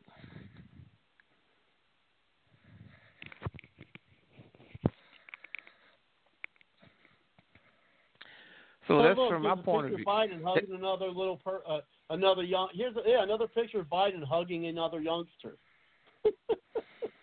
I'm on Twitter Yeah. and it has Biden. Yeah, Biden hugging this this like probably about 13 year old boy. I, I guess he moved on from from from little girls, but um. Anyway. Well, he had a little he had a little black girl on there also. Now let me tell you something. Oh, you know too. When when Trump got elected in 2016, you had riots break out all over the place, busting out windows, setting cars on fire. So is conservatives supposed to do the same thing? Personally, I'm just what I think.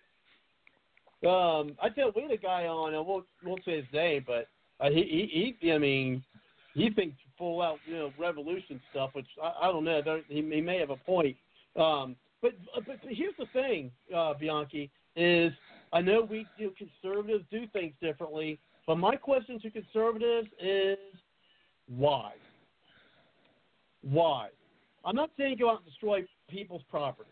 I don't think we should go destroying citizens' property. I do think you know um, I do think we should be protesting in front of like the headquarters of news media outlets, if you could call them Absolutely. news media, right? hmm We need to at least be protesting out uh, there. Now, if a window gets broke, eh, but of course, as conservatives, we're not allowed to say those kind of things.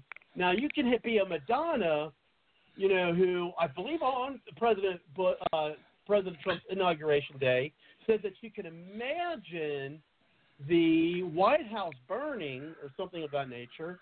But she can say that. Uh, but of course, if you have a conservative host such as myself, say maybe we need a, um, a designated survivor type scenario, you know, then then I'm a bad guy, right? So Right.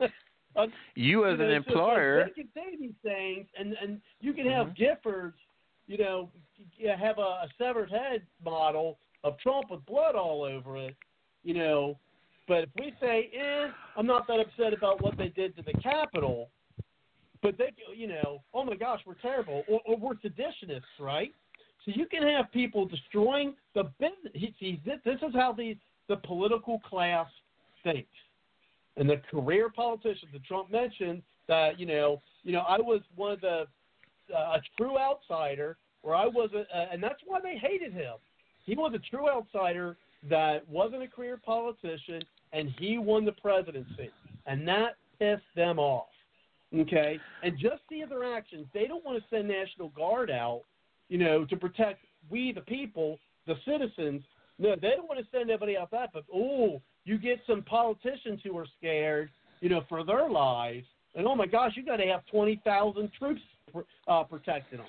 So they're willing Well- to protect themselves. They're just not willing to protect the American people who they are supposed to represent. Well, look at the infancy that was of Donald Trump, the the Macy Day Parade blow ups, showing him in all sort of despicable ways. Well, can we? Can, you can do one on Joe Biden, show him with cornrows in his hair. See, I think, and uh, you know, I'm not, I'm short of violence, but I'm pro self defense if it's needed. And I take this position God forgives, but I don't. See, they want to be peaceful and let's get along now. Well, you didn't think about that in 2016 and all the pre in the next four years. So you Oh, have to meet yeah, them they the same unity. way they Yeah, met now you. They want unity. Yeah, they want unity.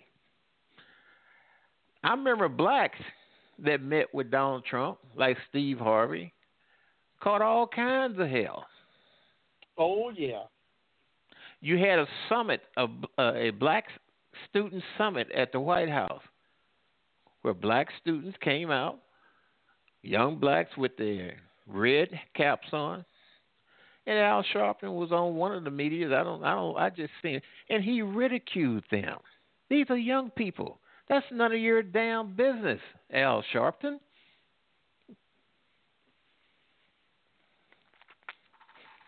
And that's another thing too. Republicans are going to have to start getting young people involved in well, you know, I'm going to say conservatism because the Republican Party is terrible now. But conservatives Oh, yeah, got to get young people. Yeah, the conservatives got to get involved, get their young people involved, and we have to pass on to them primary sources. That's our mouth, and we have news clips of what's going on. They have to show them the comparison because if you twenty four seven listening to a CNN, that's almost damn like a hypnotic trance that you're in. And no matter when I'm arguing with people, no matter how much you talk about the accomplishment, they're talking some foolish mess that's unprovable. Hey, can I uh, can I ask you a couple questions, sir? Because I I really like what I'm hearing, and you, to me, you're sounding like a great American who cares about this country. Um, have you thought about running for office? No. At least school board or. Well, well, I used to try to.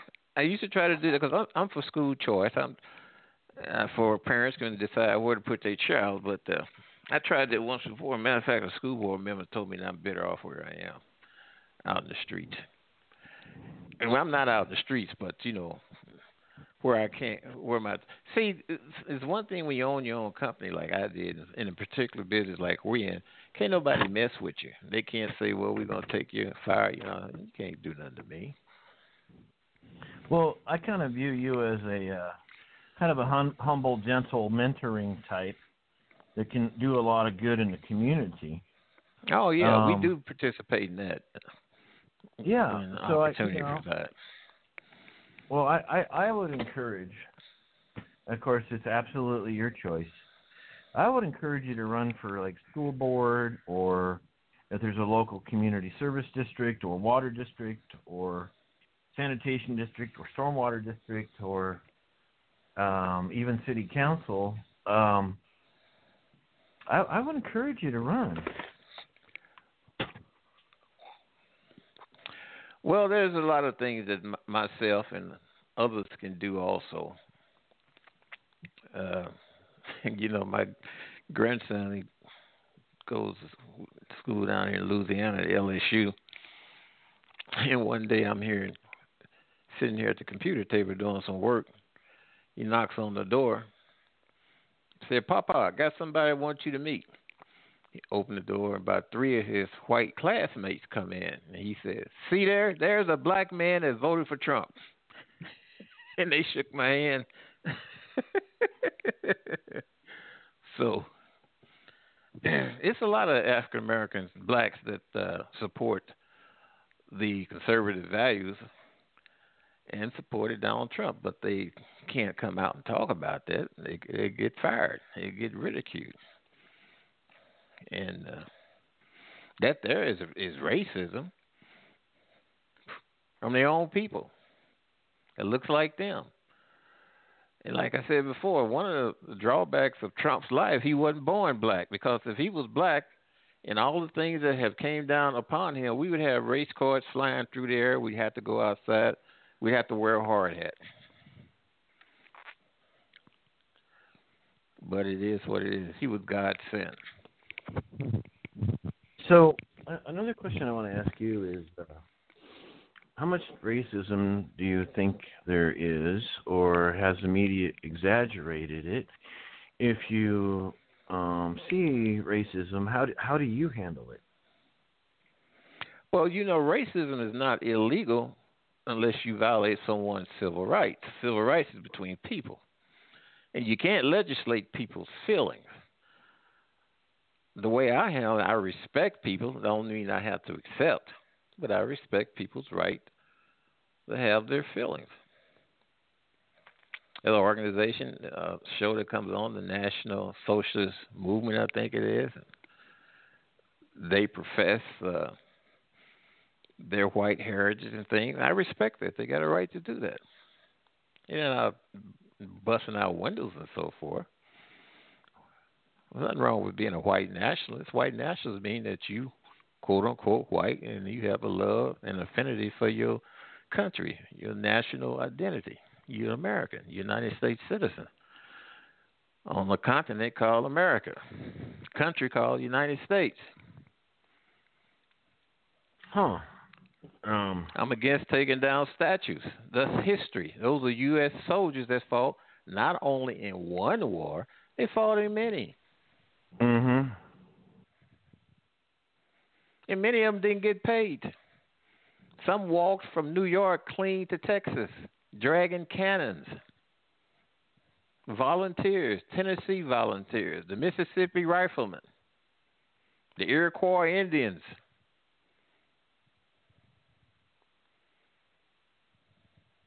Oh, so, so tearing down, tearing their ta- taking down that statue is you. That's U.S. You cannot change it. The course of events that occur in history that led to me being here in this country. I'm happy it happened. I could have been someplace else. It's something I have no control over. You have no control over that. Would you would you say that you're really thankful for I would say God's blessings or the blessings of life? Well, I believe that there's. I believe we're born with all the rights in the universe, and those people that fashioned the Constitution put it in place to protect it from governments from trying to take it away from us by way of laws. Yeah. And Yeah, there's a big and, you know another thing too. You know in the history of the United States, you know that the United God had to be with this country because there were several times that things could have went the other way, especially when we was fighting the Japanese Empire. When they bombed Pearl Harbor, they could have came to the West Coast, but for Oh, some yeah. reason or another, they turned around. I'm a history buff too, and I watch uh, YouTube. His uh, timeline is uh, one of my favorites. But uh, oh, well, I watch Kelly, yes, one- well, yes. Uh, hopefully, we get rid of YouTube. 'cause You do know they're owned by Google, and Google. I'm trying to wean myself away from Google as much as I can. Go ahead. Well, when I was a kid, you know, Midway, the movie Midway, I can't remember it was 76 or 78 came out in theaters and I watched it and then I bought the video and then I can watch it on YouTube. My son and I are making airplane models, World War II airplane models while we're watching Midway. This is important history. Um it's really if we forget our history, if we forget the sacrifices because men, okay, we got the Declaration of Independence, and we got the Constitution, the Bill of Rights, and then we start off our new country, and it worked. And men were willing to die to propagate and continue the freedom for their children and their grandchildren and anybody who, whatever color, would come into this nation. And we have to at least honor their memory by studying the history and then how do we continue the vision they had for future generations?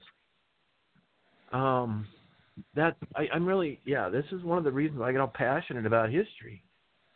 And my son's turning into a history buff too, and that's really encouraging. And he's 15 now. Um, how can we honor those who have continued the freedom from 1776 by learning what they have done? Absolutely, the story has to be. The young people need to know the story, and it can't be a slanted story. You know, I hear uh, people talking about reparations for for slavery. Well, you had over four hundred thousand white males that lost their lives because of fighting against the Confederate States. So, are they due reparations? the descendants of them because when they died, they left wife and children to fend for themselves. Oh my gosh, you just hit a very tender spot. My family, it's a family legend, but great, great, great, great something grandfather from uh, Iowa went to the South, fought in the Civil War, and then, you know, obviously helping to free the, the blacks and, uh, bring in the you know Fourteenth Amendment. So then, the Thirteenth, sorry, and he had a 50 caliber bullet lodged into his hip. Somehow he's able to save his leg and his hip. He had to walk home. Then he had to run a plow. That come from a you know farm families. He had to run a plow to provide for his family, and that was an incredible sacrifice for freeing the slaves. Iowa has had an incredible history of um, we were the first state that allowed um, black suffrage, black voting, and we had to change the state amend the state constitution to allow it, and we did, and we were the first, and we were the only state that brought forth black uh, voting rights, as well as forming a, a black regiment. And so I'm like, how about the uh, compensation, the restitution for the white folks that helped free our black brothers? Why it's not not being talked about. It, it's a really tender, considering my family history. Yeah, those things not brought up. What about the blacks that owned slaves? In in uh, or sold lower, for that matter. Yeah, in lower Louisiana, twenty eight percent of free blacks had slaves. Oh, in South Carolina, you had some a combination of plantations that blacks owned. You're talking about anywhere from ten to thirty thousand. When Columbus came here, you had African chiefs brought their slaves over to the East Coast to farm rice. So they only hear one side of the story, and it's always denigrating, you know, one people. Put it all out there. United States didn't benefit from slavery. There was no taxation till 1913.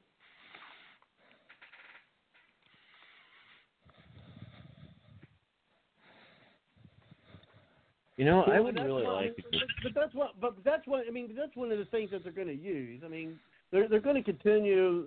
You know, the media, the, the you know the people in power now. I mean, that's they're, they're going to continue to use that uh, to divide us. I mean, it's just going to. I mean, it's been in their playbook for for for quite some time, decades really, and it's going to be in their playbook.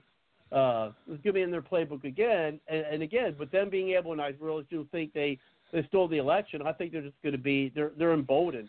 I think it's good. You know, be prepared. I think we we, we could be in a very rough, uh, very rough next couple of years. I mean, I mean, and this is not quite off topic, but you know, one of the things you know I'm sure you're hearing about is you know Biden's already you know got rid of you know the pipe uh, the Keystone pipeline, and then he also uh, you know so that you're you're already normally gas prices don't go up until usually the summer. I mean, we're already starting to see our gas prices go up, and then you know when gas prices go up, everything else follows. So it's gonna. We're, I think we're gonna start seeing three, four dollar a gallon gas again, and then groceries going. To, groceries more than toilet paper and and I tell you what, just for a pack of toilet paper and a packet of paper towels, I spent over four, almost forty dollars this weekend just for paper towels and toilet paper. It's ridiculous, and that's one pack, one big pack of each. It's it's ridiculous. But anyway, Yeah, take Um, pictures of the prices at the pump as time go by. You know, down down in Louisiana, heck, we were seeing dollar sixty five cents a gallon, dollar sixty seven cents for since twenty sixteen. But uh, here in the Yeah, last couple of days, it has craw- it has crawled past two dollars, two dollars and ten cents. It's It's two- thirty five, forty five cents a gallon. Yep, it's two forty five up the street where I'm at. My goodness. And And how the heck do yeah, people vote that stuff? Yeah, and, and that, You know- that normally doesn't happen until after you know, until summer hits. You know, let me tell you. You know, I just got. We just got to talk about this. These, those two candidates in Georgia, and I'm gonna send you that too. I'm glad I thought about this. If you look at what they oppose and what they support, I'll put this on there. Perdue and Loeffler, they were the Republicans, and then you had the other two that was Democrats. The Democrats support unrestricted abortion through nine months. They support males, biological males, participating in female sports. Of course, they support raising the taxes. They support where they don't want they do not want to protect a person's right not to go against their religion or their belief. That gets back into the wedding cake thing. How in the heck can somebody vote for somebody who carries those types of feelings? The pre, the, the pastor, the the black gentleman who was pastor at Ebenezer uh, Church there in Atlanta, where Dr. King spoke at, he believes in Marxism and socialism. He say you can find it in the Bible. How do people come out and vote for something like that unless they just voting for two things? I'm not talking about black folks now. They're voting for the party, then they're voting for the skin color. And it's privilege if you're a party member and your skin is black with them. Not all, but too many.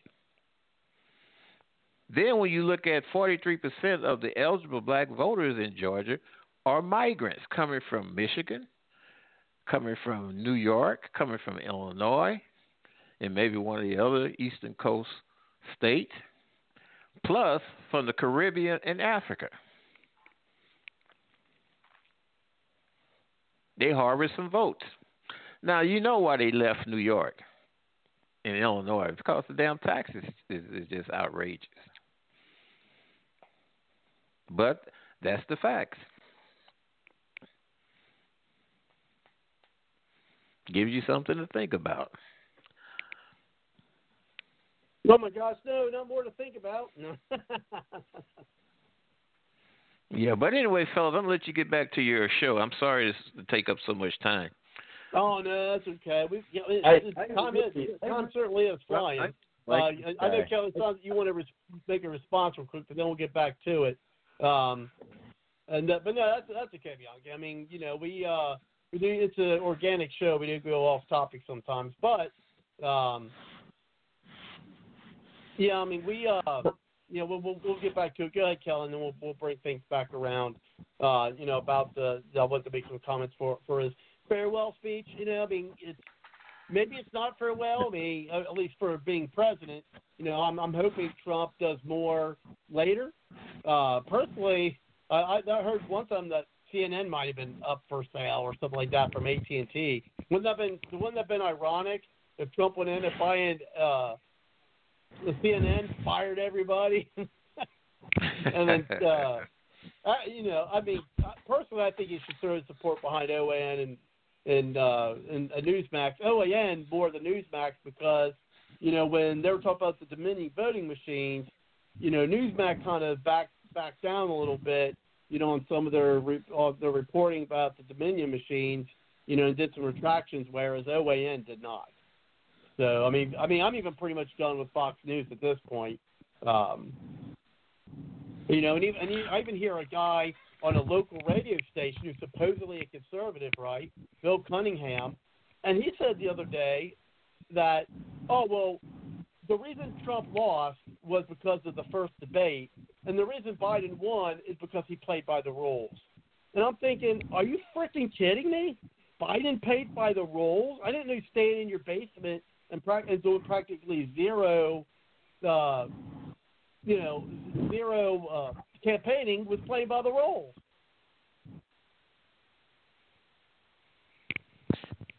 Well, they can get away I with was that. Uh, flabbergasted when I seen that, to be honest. you, you know, knowing what happened to Ukraine and Hunter, those two people should be, you know, Biden should be impeached over that. As a matter of fact, I I see uh posts on There's a lady who said she's going to do it like tomorrow. Is it? Isn't there? I thought there was uh, someone in the House who's going to bring up articles of impeachment on him already. you should do it to, to starting tomorrow. Then, if that doesn't work, wait a couple of months and do it again. There's a lot of things that he done that he can be impeached. He done more terrible things than anything that Obama that uh, Trump done. And then too, we need to correlate Obama in all this. Why in the heck did he move? He's still in D.C. I mean, he got a right to, but he's there still influencing his uh the swamp, the his former employee, his former henchmen, uh, Susan Rice and Valerie Jarrett and Wasserman Schultz, and it just goes on and on. Old turtleneck, I'm I'm about fed up with him too.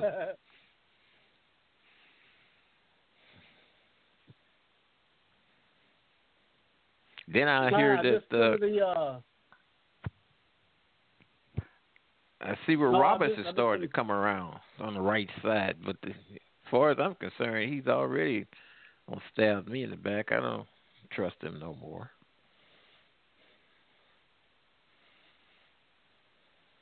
You don't trust who no more.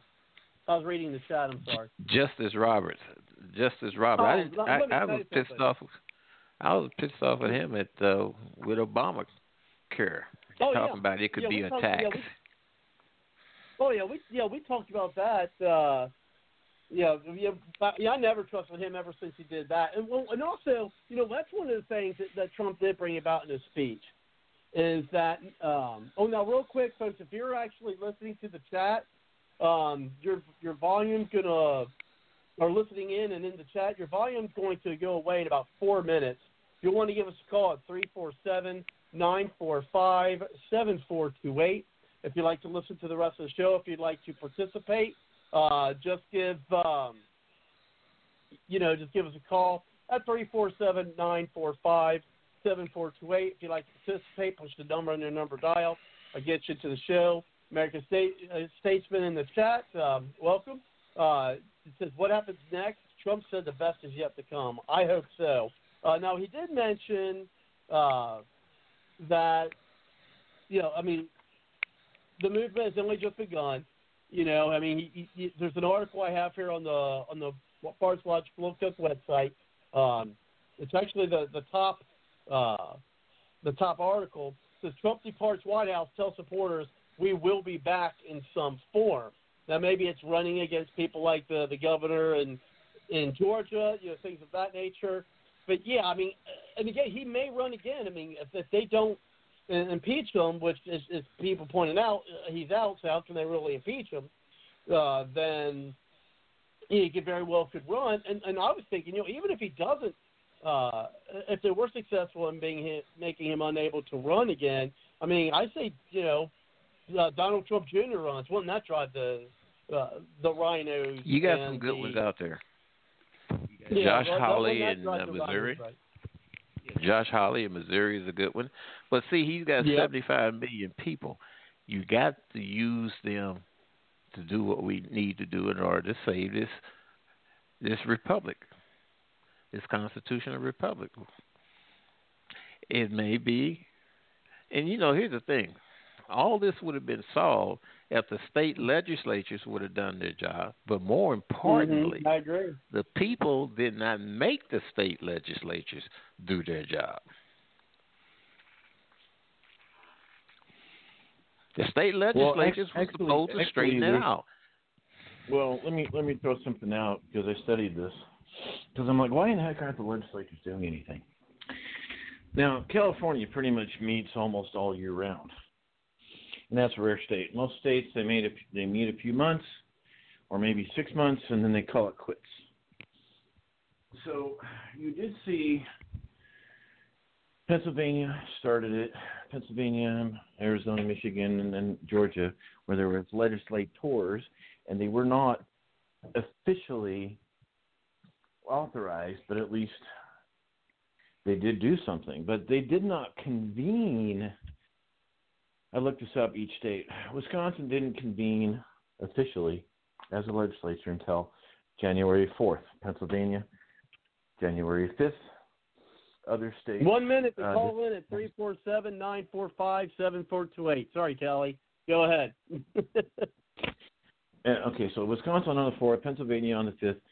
Georgia wasn't until the 11th of January, or the governor, Kemp, could have called a special session. He did not. Arizona was um, not officially convened until such a time as it was too late. So something's got to change there. Um, maybe February 6th instead of January 6th when the president. So the states can reevaluate everything. So it's the timing on on their when they have become when they have come into their official capacity per their state legislation. So this this it's it's a frustrating thing, but then you look you have to also look at the um, you have to look at the governors. Well, okay, again we got I just I just go clockwise starting from Arizona. So Georgia, Wisconsin, Michigan, Pennsylvania, Georgia. All right. So we look at the governors. Arizona had a Republican governor, governor and Republican state house and Senate trifecta. they were doing something, but obviously not enough. Maybe that's why they're the first ones to come out in some of this newer information. Wisconsin Democrat governor is he going to call a special session? No. Michigan governor is he going to call a special session? No. Pennsylvania governor Democrat is he going to call a special session? No. Oh, Georgia. Georgia said Kemp should. No, he Republican. He chose not to call a special session. So there is a weakness in our system where the state should be holding county election officials accountable and that way they can communicate with Congress. Hey, we, you know, Houston, we have a problem. Hey, we have a problem. We should really look at this. And Congress, well, the states already uh, certified this. No, the states weren't in their official capacity to investigate the irregularities. It's so frustrating. Um, yeah. I, yeah, I, I, I just, I'm scratching my head, but that just kind of some details why some of the states didn't seem to step up to the plate enough. Does that all make sense? Well, yeah, that, sometimes I was wondering if it was all just for show. That's why I, I had a very bad feeling about the whole thing. I feel like it was just for show. That's what I'm saying. They don't really represent us anymore. They they put on you know a facade that makes it look like you know they were doing something, but in actuality they they just were they're doing just enough to placate people and make people think they had hope. That's what I think. I think they did just enough to placate uh, the Trump supporters, and you know, all the well know, all the while knowing they really weren't going to do anything significant. That's what I think. Wow. So it came off, even though they were not in their official capacity, um, too, too, not soon enough to make a difference on the 6th of January. So even though they were not in their official capacity, it does come. It does. I'll agree with you, Robert. It does come off that they're not doing squat. Makes them look bad.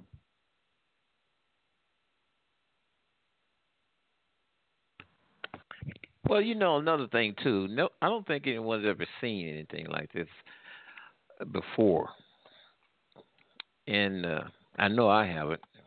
And you try to think ahead, but I've I've seen at least three things that kind of slipped by, and this uh, deal with uh, these irregularities was one. Because we never seen uh, absentee ballots, uh, mail-in ballots used like this before. That's why I Well, think Obama's uh, hanging around. Well, I tell you what, it um, if if, if it doesn't, if this is, if it isn't put to a stop, uh, it's going to happen again. I mean, I know one thing I'm going to do. I know it's just a small part. Is you know, next time around, I'm going to get training to be a poll watcher. I, I mean, I've actually worked at the polls. You know, actually like working at them, uh, being a precinct captain and co-captain, things like that. Um, but I've never been like an official poll watcher, and I think I'm going to do that. I, I think I'm going to do that, and that's one of the things you know people are looking for something they can do. Uh, I think that's uh, that's something I would encourage people to look into is become yeah become a, a poll watcher.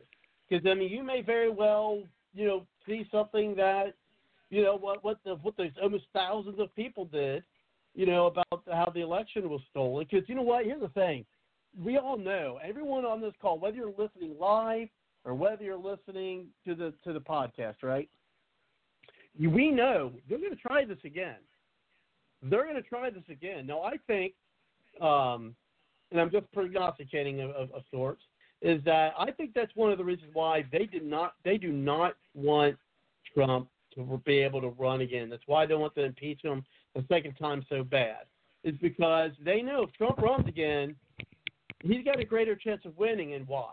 Why? Because they know they're going to screw things up enough that they're going to piss off a lot of the American people. Because they're they, they're, they're not they're not for us.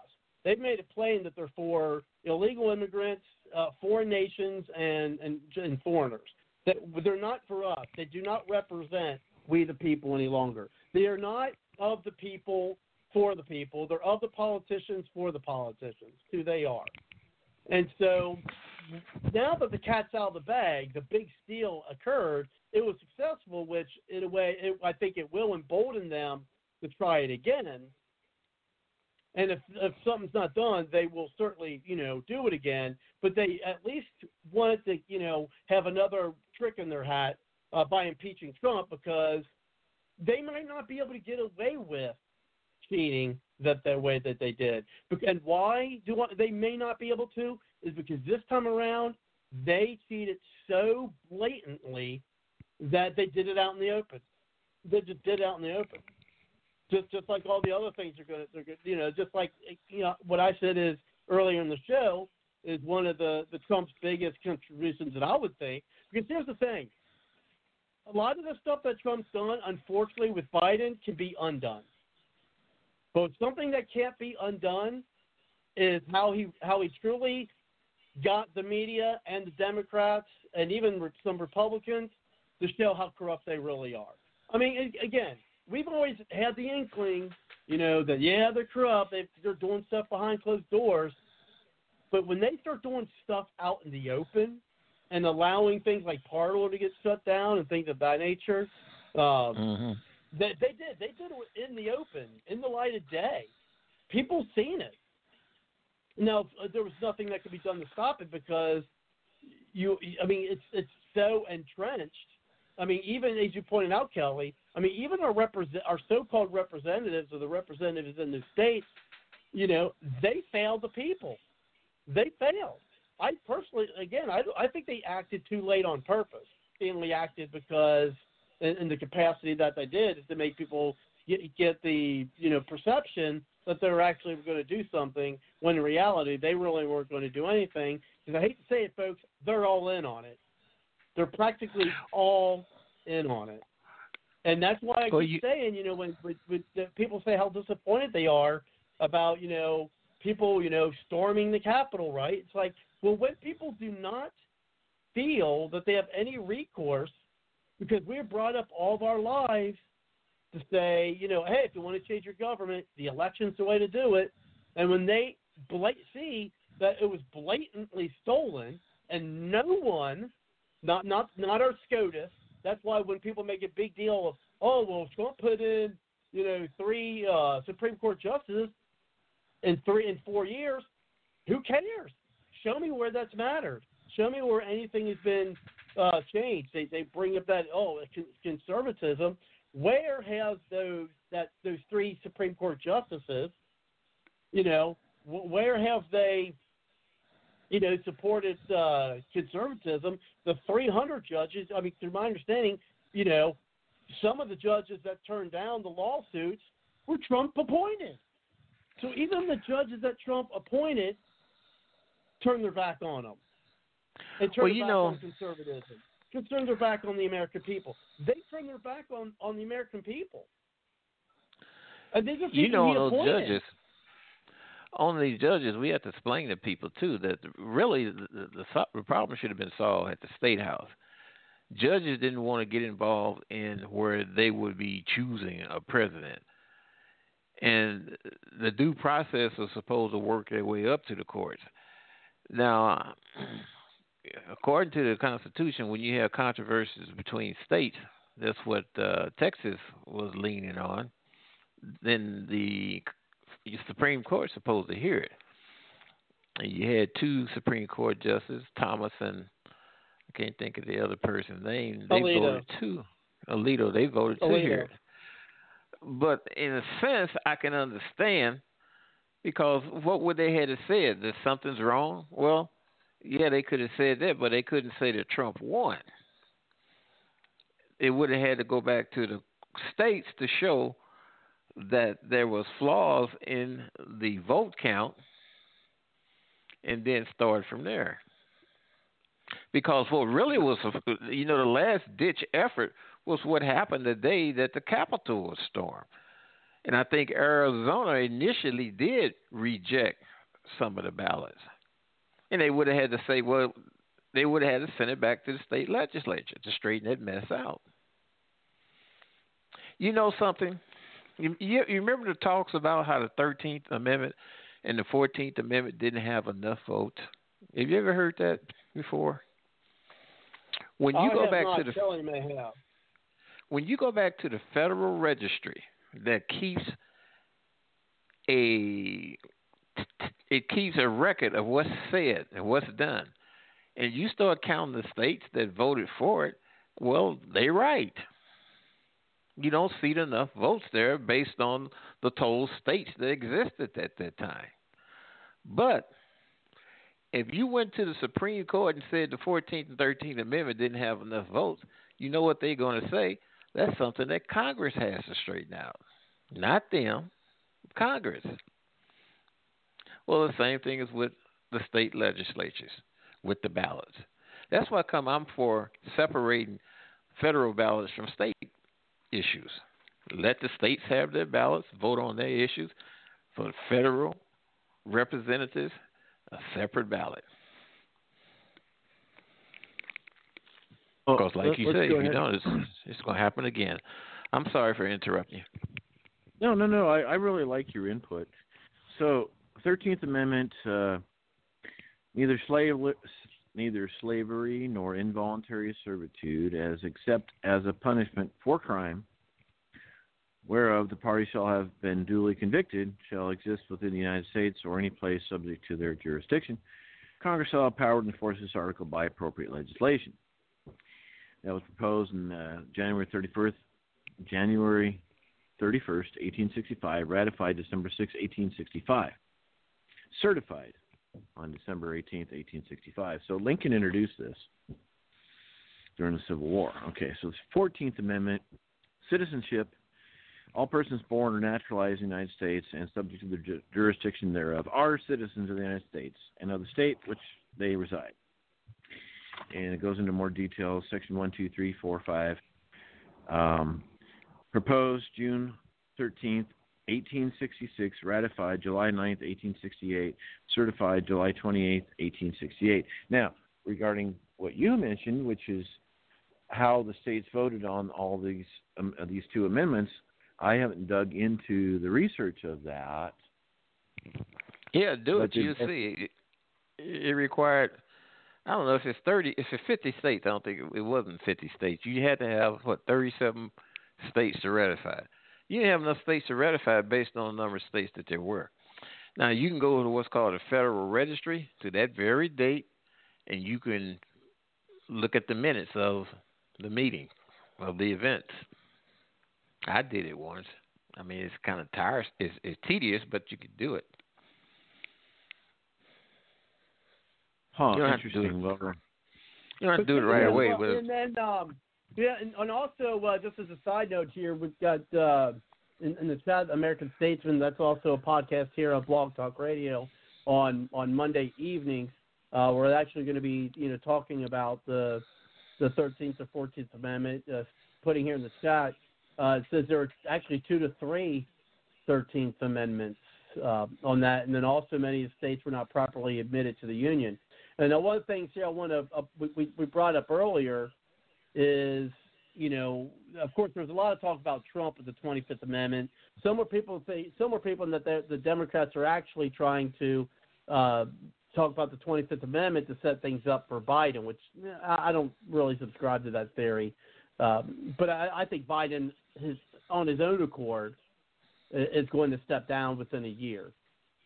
And then Kamala Harris, of course, will you know, God, I can't even get that. I think I just threw up in my mouth getting ready to say what what would happen then. Um, but then, you know, who's going to be the VP?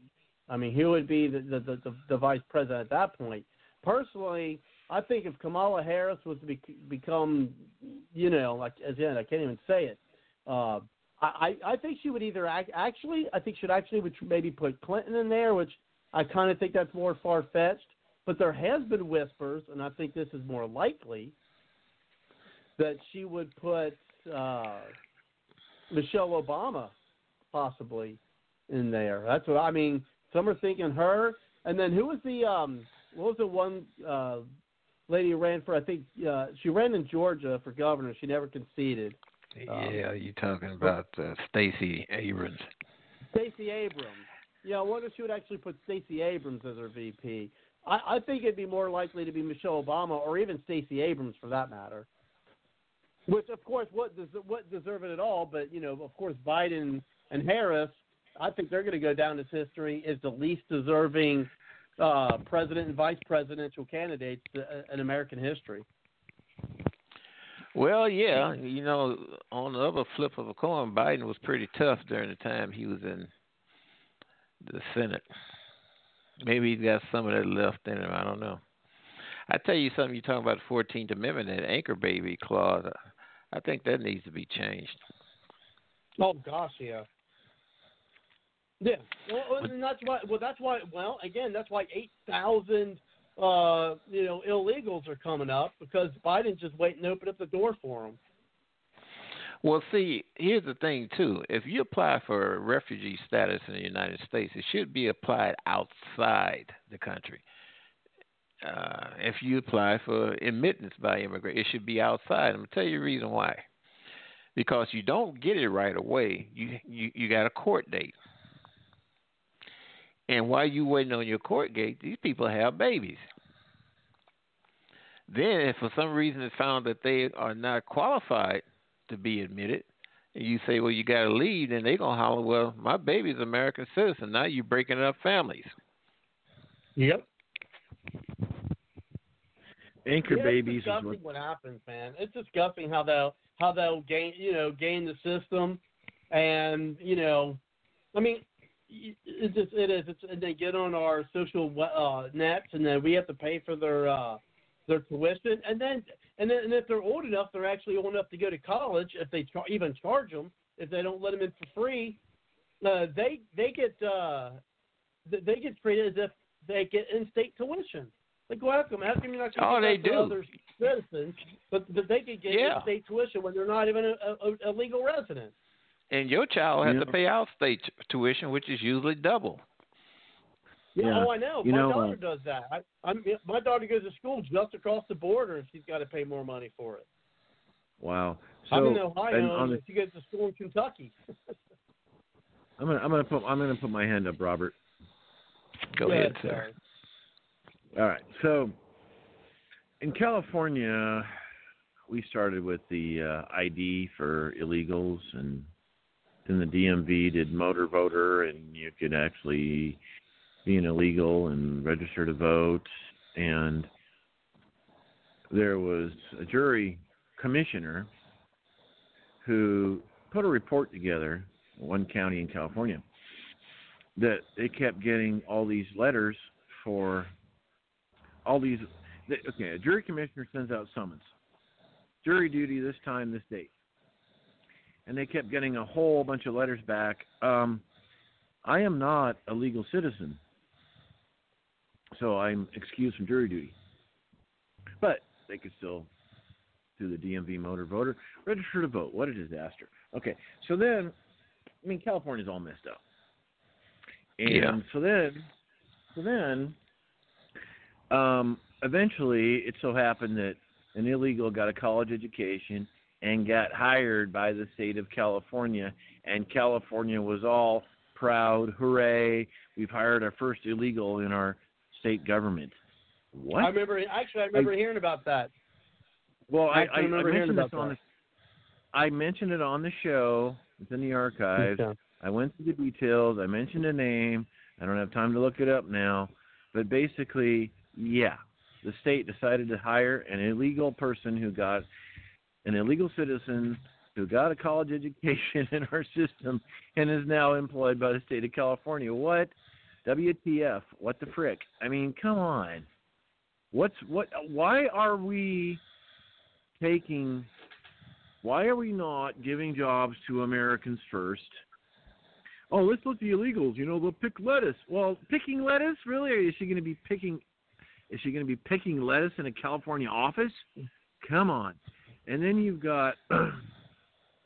Uh, it, it's just the heart of it. It's like the heart of it is we should be taking care, uh, care. We should be taking care of our own first with jobs and first priority in apartments, in homes, because when the illegals flood, they take the jobs away, and then they compete for housing, which jacks the housing prices up. and so you have people that lost their jobs to cheaper labor, and now they can't afford their rent, and now they're homeless, and we got homeless all over California. It's re- a third of the nation's homeless. I work with the homeless, and why are we not taking care of our own? Why are we not at least taking care of our military vets? Oh, we're spending all this money. Oh, because the Democrats want the money to go to the illegals so the illegals vote for the Democrats and keep them in power. Exactly. Look, if your ideas are so good for America, Democrats, if you're right, you should be very open and honest and transparent about your ideals. And if your ideals are so good, they will win on the merits of themselves. The truth is its own best defense. When you go around the system, when you create these, I don't want to say loopholes, when you create these clandestine plans to stay in power, you don't deserve to stay in power anymore. Again, I'm a libertarian. I hate what the Democrats are doing. It's so clandestine and point blank evil and wicked. I'm just frustrated. Well, I know a lot of us are, and it's so. You know, what what are we going to? I mean, as we mentioned on the show last week, you know, what the hell are we going to do about it? I mean, what can we do about it? Uh, you know, I mean, American statesman, you know, was put, you know, oh, we will survive until, or maybe it's, it's, they're asking, will we survive until 2022? I don't know. Uh, what are we to do? I mean, what? I, I, I know. I mean, there's a lot of people, and I mean, I was I was talking to a friend, uh, you know, today, you know, about it, and you know, you hear people around the table. I was out um, after work. I was um, out and about, and you know, had a had a beer with a friend, and you know, there was some people talking about it, you know, at the couple tables, uh, you know, across from us, and people people are frustrated because we don't know what to do because again, I know I, I sound like a broken record, but you know, you, there's people out there like, look, I mean, how do we change our government? How do we make them work for us, we the people? Uh, and I think we it's, it's the multiple things that we got to do. I mean, I, you know, I mean, they they've got the. I mean, because I'm with a group that you talked about. Well, we got to educate people, but I mean, I hate to say it, but part of me thinks that it's it's kind of too late to educate educate people because I mean they're so ingrained. The liberals are so ingrained in the education system. I mean, and, and, and for and, and then in media. No, and I'm not. But I mean media. I'm talking in this instance at least. You know, more than just you know the so-called journalists, right? And talk about you know your your movies, your uh, your Hollywood. Uh, I mean, even the NFL, even our sports. See, my my friend was a big sports fan. He's like, he goes, you know what? He goes, I used to enjoy sports. He goes, but since they politicized it, so that there's not really. I don't even enjoy them anymore. And I mean, why do you think? You know, why do you think the the NFL is reaching out to the kids on, you know, on well, what was that Nickelodeon? They made a big deal. Oh, this is great. Even some conservatives were saying that. Oh, this is great. The NFL is on. You know, I think even Rush. You know, smart guy, right? Um, very intelligent guy. But but I, I he's like, oh, you know, and other conservatives are like, oh, this is great. The NFL, you know, is promoting stuff on Uh, and making it fun for kids, you know, on Nickelodeon. I'm like, no, no, no, stop the presses. No, this isn't good. It isn't good that the NFL was on Nickelodeon because what the hell's happening at CN? I mean, on Nickelodeon, they're, I mean, they're going to start doing their, you know, start preaching their agenda to the little kids on, you know, with football. Because you know, I, I watched a little bit of it, and you basically have these kids, you know, telling this little factoid. Well, I could see in the future them these kids popping up, right? Whether they're cartoon kids or whether they're real kids, with little pop toys like, oh, you know, with some kind of, uh, you know, some type of message like, oh, BLM or or whatever. I mean, I, I could I could see that, you know, having kids pop up and saying, you know, oh, join the movement of you know whatever, whatever. I mean, I could see that happening in the future where, where they try to get kids that way. I, I don't like it. I mean, I don't trust the NFL, and now the NFL getting something that that uh, get kids as an audience. I think they're just going to use that too to try to, you know, boycott them, manipulate them then as well. and and BLM is trying to get a curriculum in your schools, your public schools.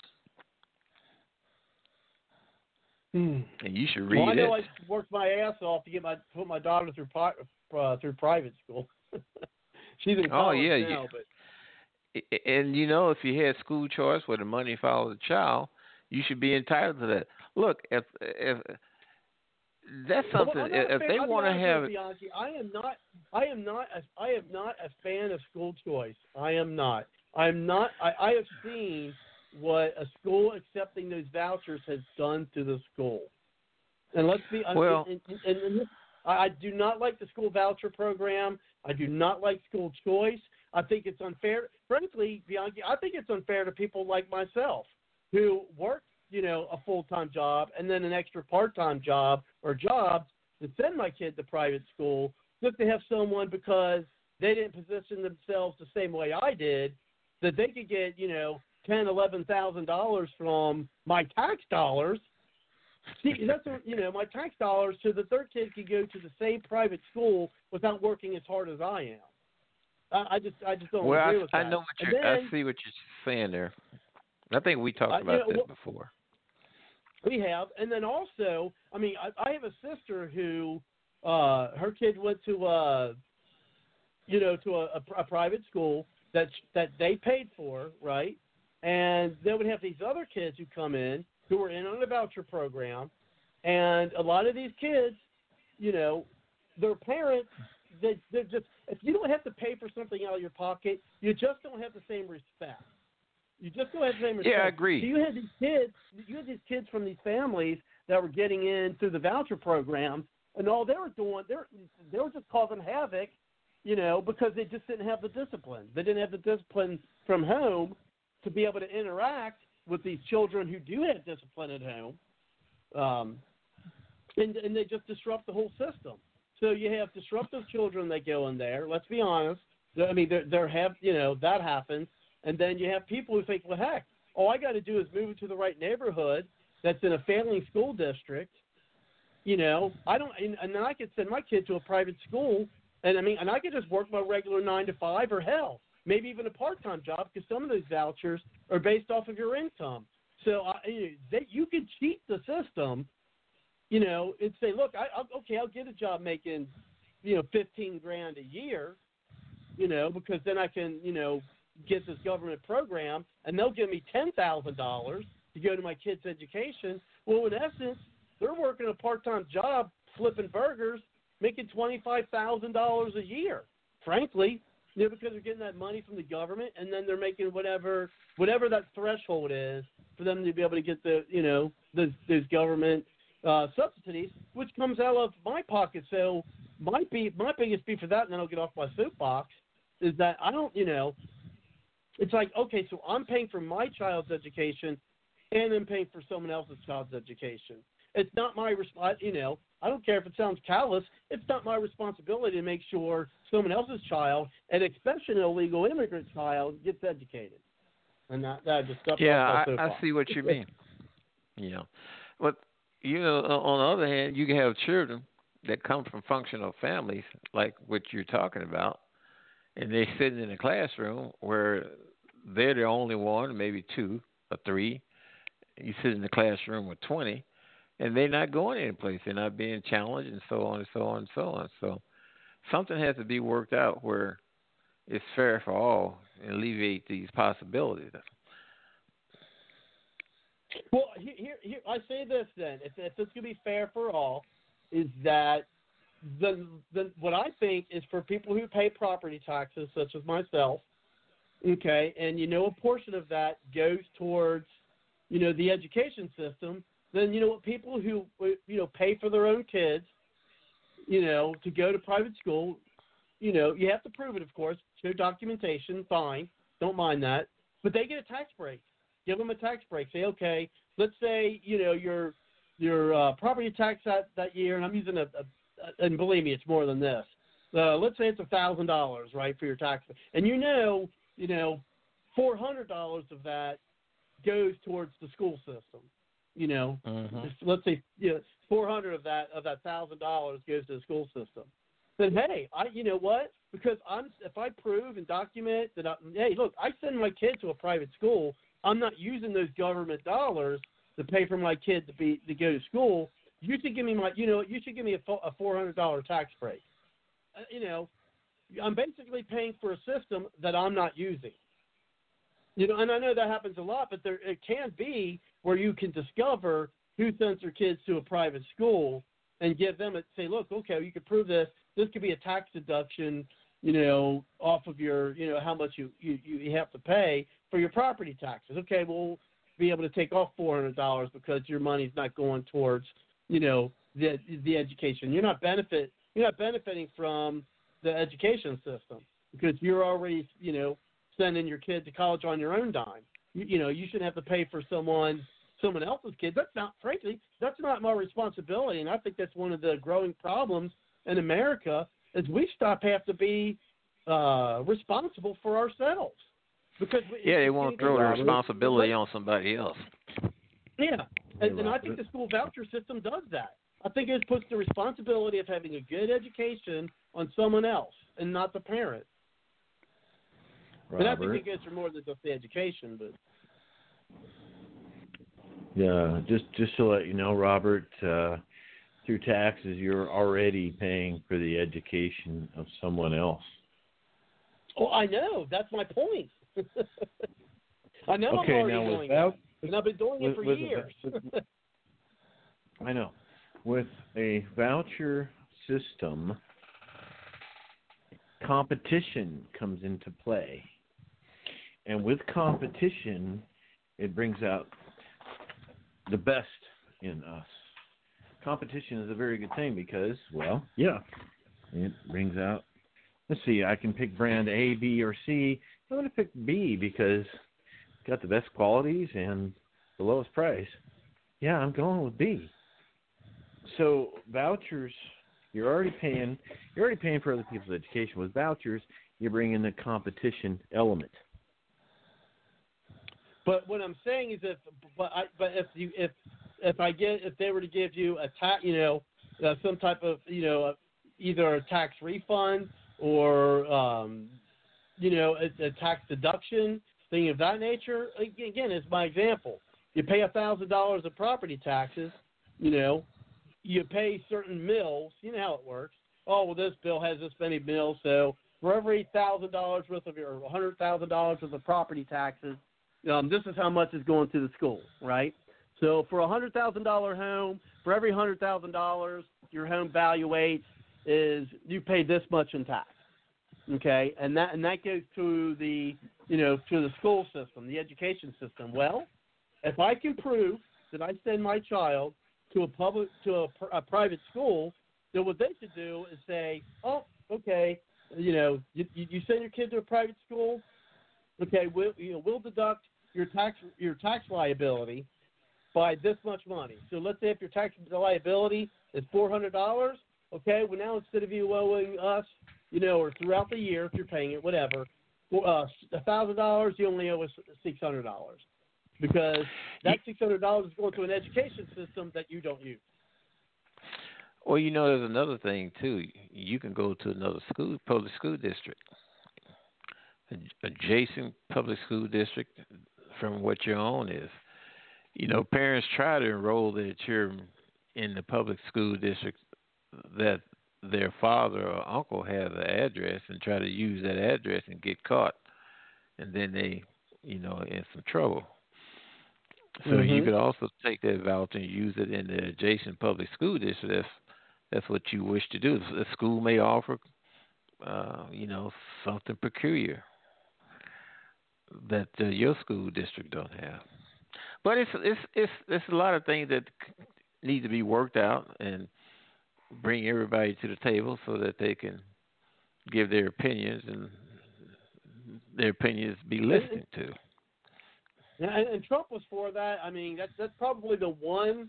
I can't think of much, but I think that was the one thing that, um, that Trump was for that I that that, that I, I I didn't support. I mean, I supported pretty much everything else, um, but that was probably the one thing I I didn't. I, I was like, no. Um, I, I don't. I mean, you know, I don't. I just don't support that. Never. Probably never will. Um, I, I just don't. I, or for, let's say for folks who don't have any children, I think the same thing should apply.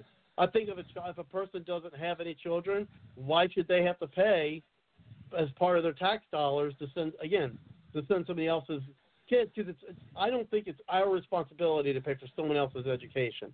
That's your parents. That's the parents' responsibility, not someone else's. And the more responsibility we take away from folks, the more they're going to be reliant on the government, and then we're going to see more. And you know, and there's always strings attached. There's always strings attached, and that's taking away and that's taking away freedom. And so, of course, the government likes that. They like they like to have the more people be dependent on them, the merrier. Especially the Democrats, because they think they can use them as a constituency. Mm-hmm. And many times they do. But fellas, I'm getting ready to hang up and try to catch up well, on tomorrow. Well, yeah, we only got about 20 minutes left in the show. Um, so if you want to do some closing comments before that, man, this show went fast. Um, gosh, I'll tell you what. Um, but yeah, if you want to do uh, any closing comments before you you got to go, you know, basically on the Well, on, on know, the main topic. I mean, Uh, we'll, we'll be talking about Trump some more, I'm sure, because he said he'll be back. But um, Yeah, he- he'll be back. Flavor of where you're at right now. and, and we can't we have to support him much because the man didn't have to do what he done and he didn't take a he he took a dollar a year but the thing is is that we have to continue to push the issue someone needs to be some group needs to be down there on the border with signs Yeah. demanding that these laws are enforced as they are written and not you just come in here and not that you stay a hundred days you become a citizen and crazy mess like that. This is tantamount to an event. Hey, I bet they don't have no they don't have no masks on. You don't know if the children has been inoculated, if the parents has been inoculated to disease. Mm-hmm. You don't know if there's a fifth column walking around with them. I hear you have some uh, people from Africa. Well, then that brings a whole new thing into the mix from the environment that they come from. And I'm just saying that it's, it's it's conducive when they're there living, but when you go elsewhere in the world, it can cause a problem. So I just wanted to add that. Thank you very much. Oh no, thank you very much, Bianca. I hope to hear uh, from you again soon. Uh, And I know, did put on- you know, that in the- every, uh, I did message that on your contact on your website, so on that ballot uh, bill. So take a look at it, would you please? Well, I yeah, hope you, uh, definitely will do that. I, I really hope you come back again because I really like your input. Well, I like your input too, Kelly. You both of you take care of yourselves and be be safe. You too. You too. We'll we'll we'll see you next time you you call in. Thank you. Thank And, you. yeah, and Kelly. Yeah, we only got about uh, 20 minutes. Kelly, can you can you believe that? We do have other folks on the line. If you'd like to chime in, just push the one on your number dial, and that'll let me know that you want to get in. Um, so I do have an article here that uh, says Western. It's uh, again, it's the, the highlighted one on the website at www.bardslogicpoliticaltalk.com. Uh, it is uh, the highlighted page on the Bards Logic newsroom. It's from the Western Journal, it says Trump departs White House. Uh, tell supporters, quote, we will be back in some form. Well, that gives us that's kind of cryptic. Says outgoing President Donald Trump uh, drew cheers from supporters at Joint Base Andrews, Maryland, on Wednesday uh, when he told them we will be back. Trump and his wife Melania left Washington for the last time as president and first lady as it flew to Trump's Mar-a-Lago estate near West Palm Beach, Florida. Trump recapped the accomplishment of his presidency before telling those who came to see him off that whatever came next, he would not simply be a spectator. That's good because you know what? Usually, uh, it used to be where, where presidents uh, did that. Well, thanks, uh, no Obama, no more. So if, if Obama can go out and still be active in politics, uh, Trump certainly can too. Um, he says, "I will always fight for you. I'll be watching and I will be listening, and I will tell you that the future of our country has never been better." He said. Well, I tell you what, that, that's awfully optimistic. I, I wish I felt that. I wish I felt that, you know, the future of this country has never been better. I, I, I don't know. With with these guys in, I don't know if I feel that. I'm I am concerned. He says, I wish the new administration great luck and great success. I think they'll have great success, Trump said. Uh, that's his optimism again. Uh, they have the foundation. Well, they have the foundation to do something really spectacular, and he's right. They do, but they're going to tear it all down. They're already starting. They're already starting to tear it all down. You know, and Dick Morris, Donald Trump has been one of our greatest presidents. That's right. As Trump said, he hoped that the new uh, administration will build upon his administration's success. Which, come on, folks, we know he's not. They're not going to. Um, you know, but who knows what you know. You know what? Who knows what's gonna he's gonna do? Again, he he might campaign against uh, you know the governor in in Georgia. But let's see. There's there's a little more says. Uh, the things that we've done have just been incredible, and we couldn't have done it without you, he said later, mentioning outgoing trader, I mean, Vice President Pence and his wife Karen uh, by name. Uh, uh, you know, I mean, I hate to see. I mean, I'm, I, there's more of the article. You can read the, the more of it by going to the website, get that article. Um, he's awfully positive, which in a way kind of pisses me off. I, I, I kind of wish he he would have gone out in fire and brimstone um, I mean, I get why he did it this way, um, you know, but I, man, I really, I mean, there's a big part of me that really wishes that he would have, you know, left office with fire and brimstone, you know, um, and not been so conciliatory. Um, oh, I think they're going to do great and this and that. You know, he should have been like, look, guys, you're in for a freaking disaster with these people. I mean, I wish he would have said something like that. I mean, I, again, I get why he's trying to do. He, I mean, he actually is trying to bring people together. He is actually trying to bring America together. Um, unlike the F nut that's in uh, that that's there now. Um, anyways, Kelly, that that's kind of frustrating. I mean, I, I, I mean, I get it, but I just wish it would have been different. Um, the way he left there yeah, again, I, I hope. I mean, I hope he does rallies.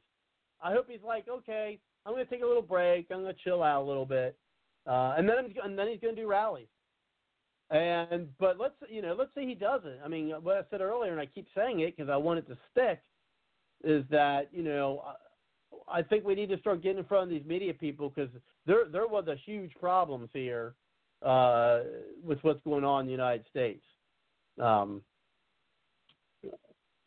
but yeah, I mean, what do you think, Kelly? I mean, would you would you did you think he did the right thing by being so conciliatory and and, and making those quotes? You know, oh, I think they're going to do great, and I wish. I mean, what do you think?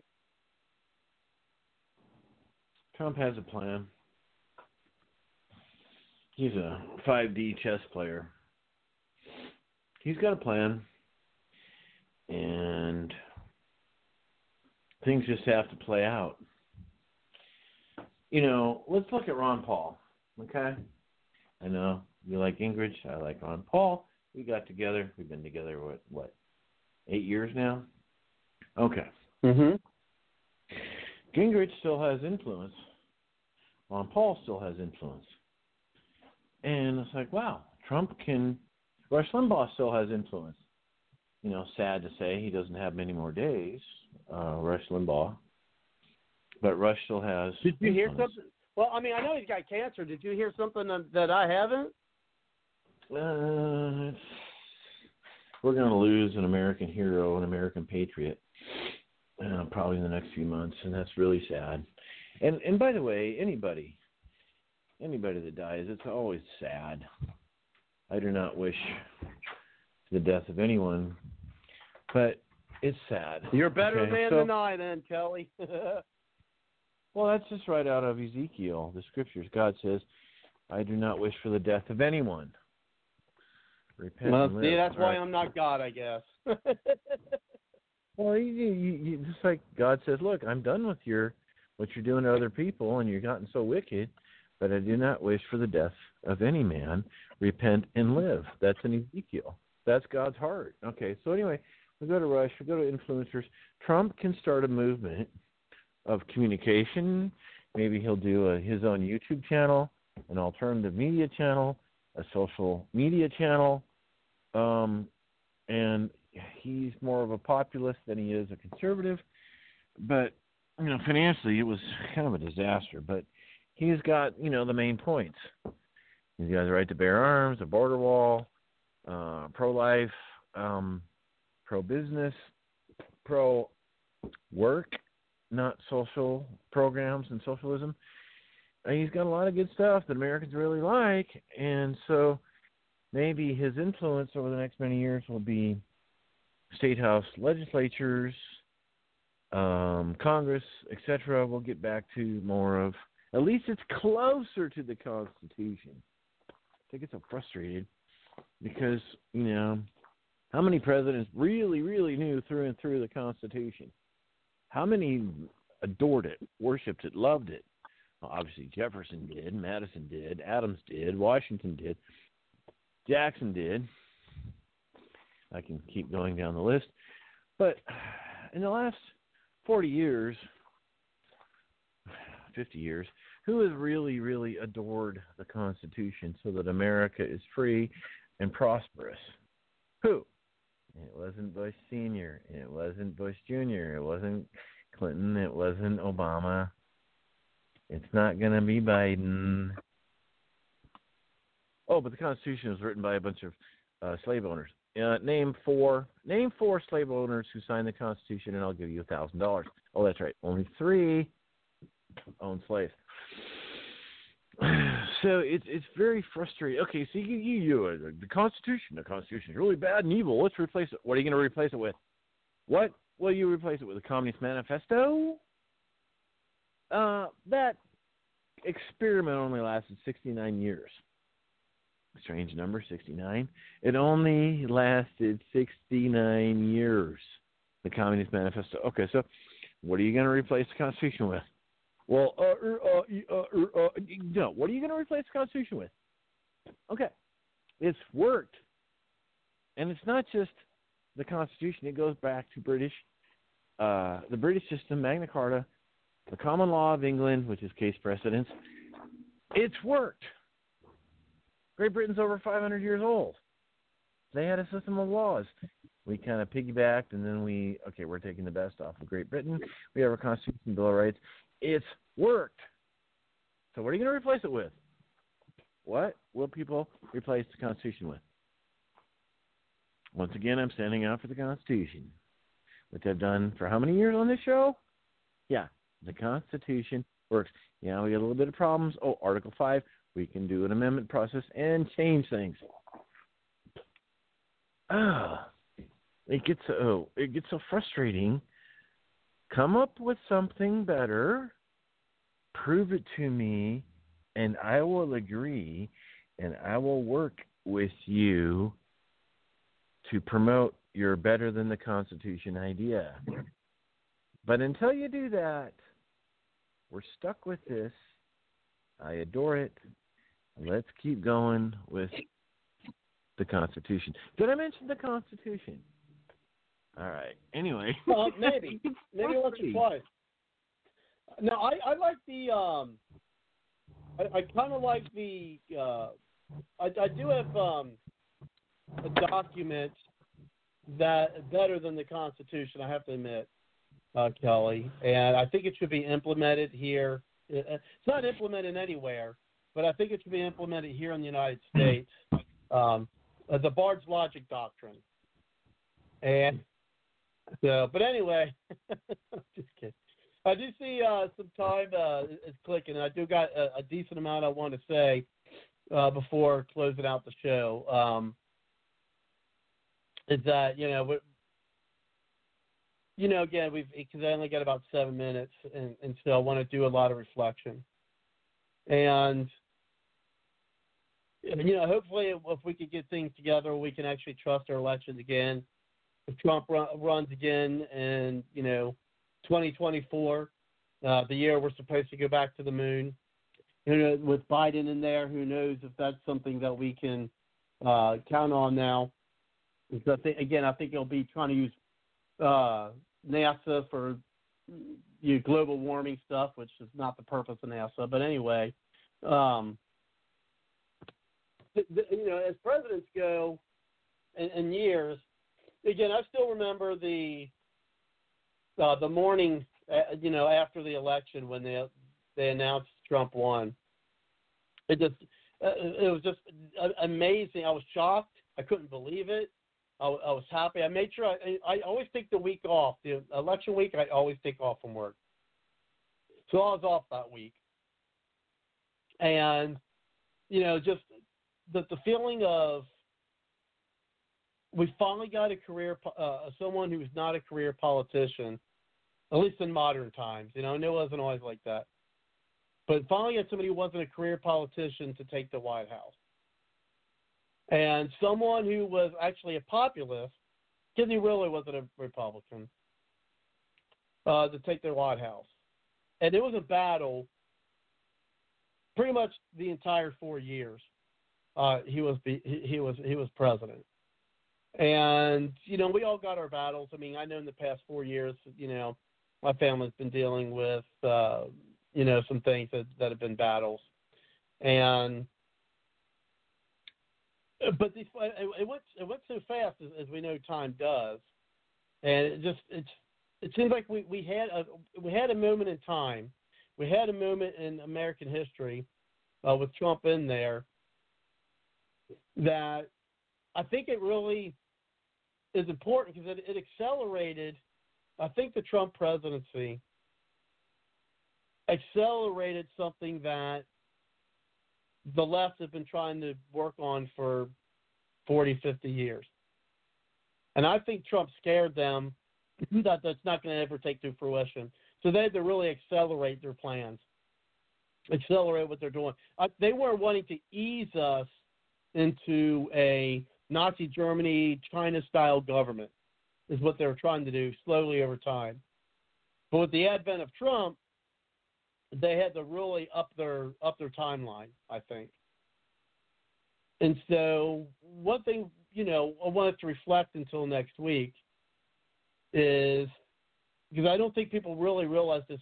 I mean, I know a lot of us here in the call do, but I think there's a lot of people who don't really realize the significance of just uh, uh, of, of what of what has happened, and what we're gonna, you know, on what we're going to be losing because I mean, yes, certainly Trump is going to be around in some capacity. He may even run again. He may be a kingmaker, so to speak, right? And you could rallies, hopefully rallies, you know, and you know, go on the campaigning and things of that nature. But we one thing we can say about about President Trump, and I still consider him my president, and I will continue to say that for the next four years. Because Biden is not my president. Trump is still my president.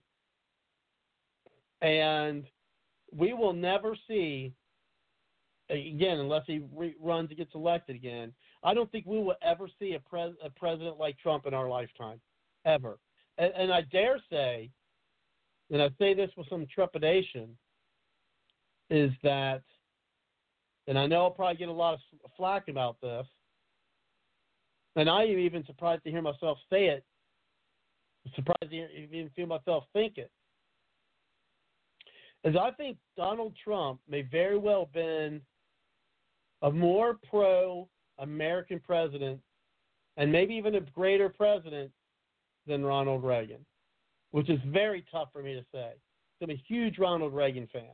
But one thing, I mean, there are, you know, he wasn't perfect. I mean, he did amnesty for a lot of illegals. Um, he did a lot of stuff like uh, you know he, he really didn't have the strategic defense initiative, but he convinced the Russians to do that. So I mean, I do. I mean, I, at least at the very least, put Trump right there with Ronald Reagan, if not if, if not surpassing him, and, and maybe even having the a, a greater impact than what Reagan did. Because think about this. I and I truly believe this. I truly believe that the globalists, our adversaries such as China, especially China, were so concerned about a Trump presidency, a Trump second term, that they unleashed a virus upon the world to stop President Trump. Let that sink in. They unleashed a deadly disease, you know, killing a lot of people, to try to get rid of to try to get rid of President Trump. What impact could he have had if he was president for another four years, and they couldn't have that. And as I said throughout the show, is that I mean they even put their what they wanted in plain sight. I mean, even stealing an election in plain sight to do what they they could to well basically have us come to this. So that's certainly a lot to uh, a lot to ponder. I know we have to not let a lot you know try not to let this affect our daily lives. Uh, I tell myself I literally tell myself that every day. Don't don't let this affect your daily life. Um,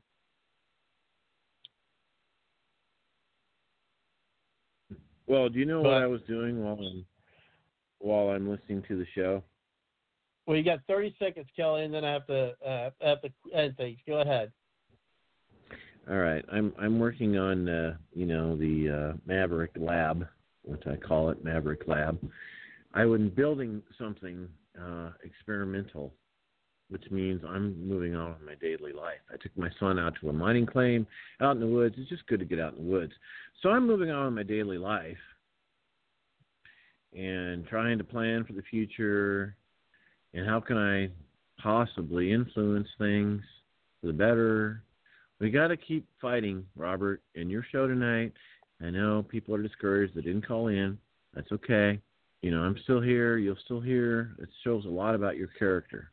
So I guess that would be my closing comments. Let's continue the fight. Let's continue for the liberties of a free people. I really appreciate that, Kelly. Yeah, I noticed that too. I noticed a lot of people, you know, who normally call, we're, we're, not here with us tonight, and I, I think I know why. Um, and I get it, and I feel it too. I truly do. But you know, we'll, we'll, we'll things tonight as we do each night, and that's with the song 'cause it's just one of the most relaxing, you know, music that I've that I've heard, at least for me. And we will we'll convene again next week. Uh, shoulder to shoulder, folks. Take care and have a good night. Shoulder to shoulder.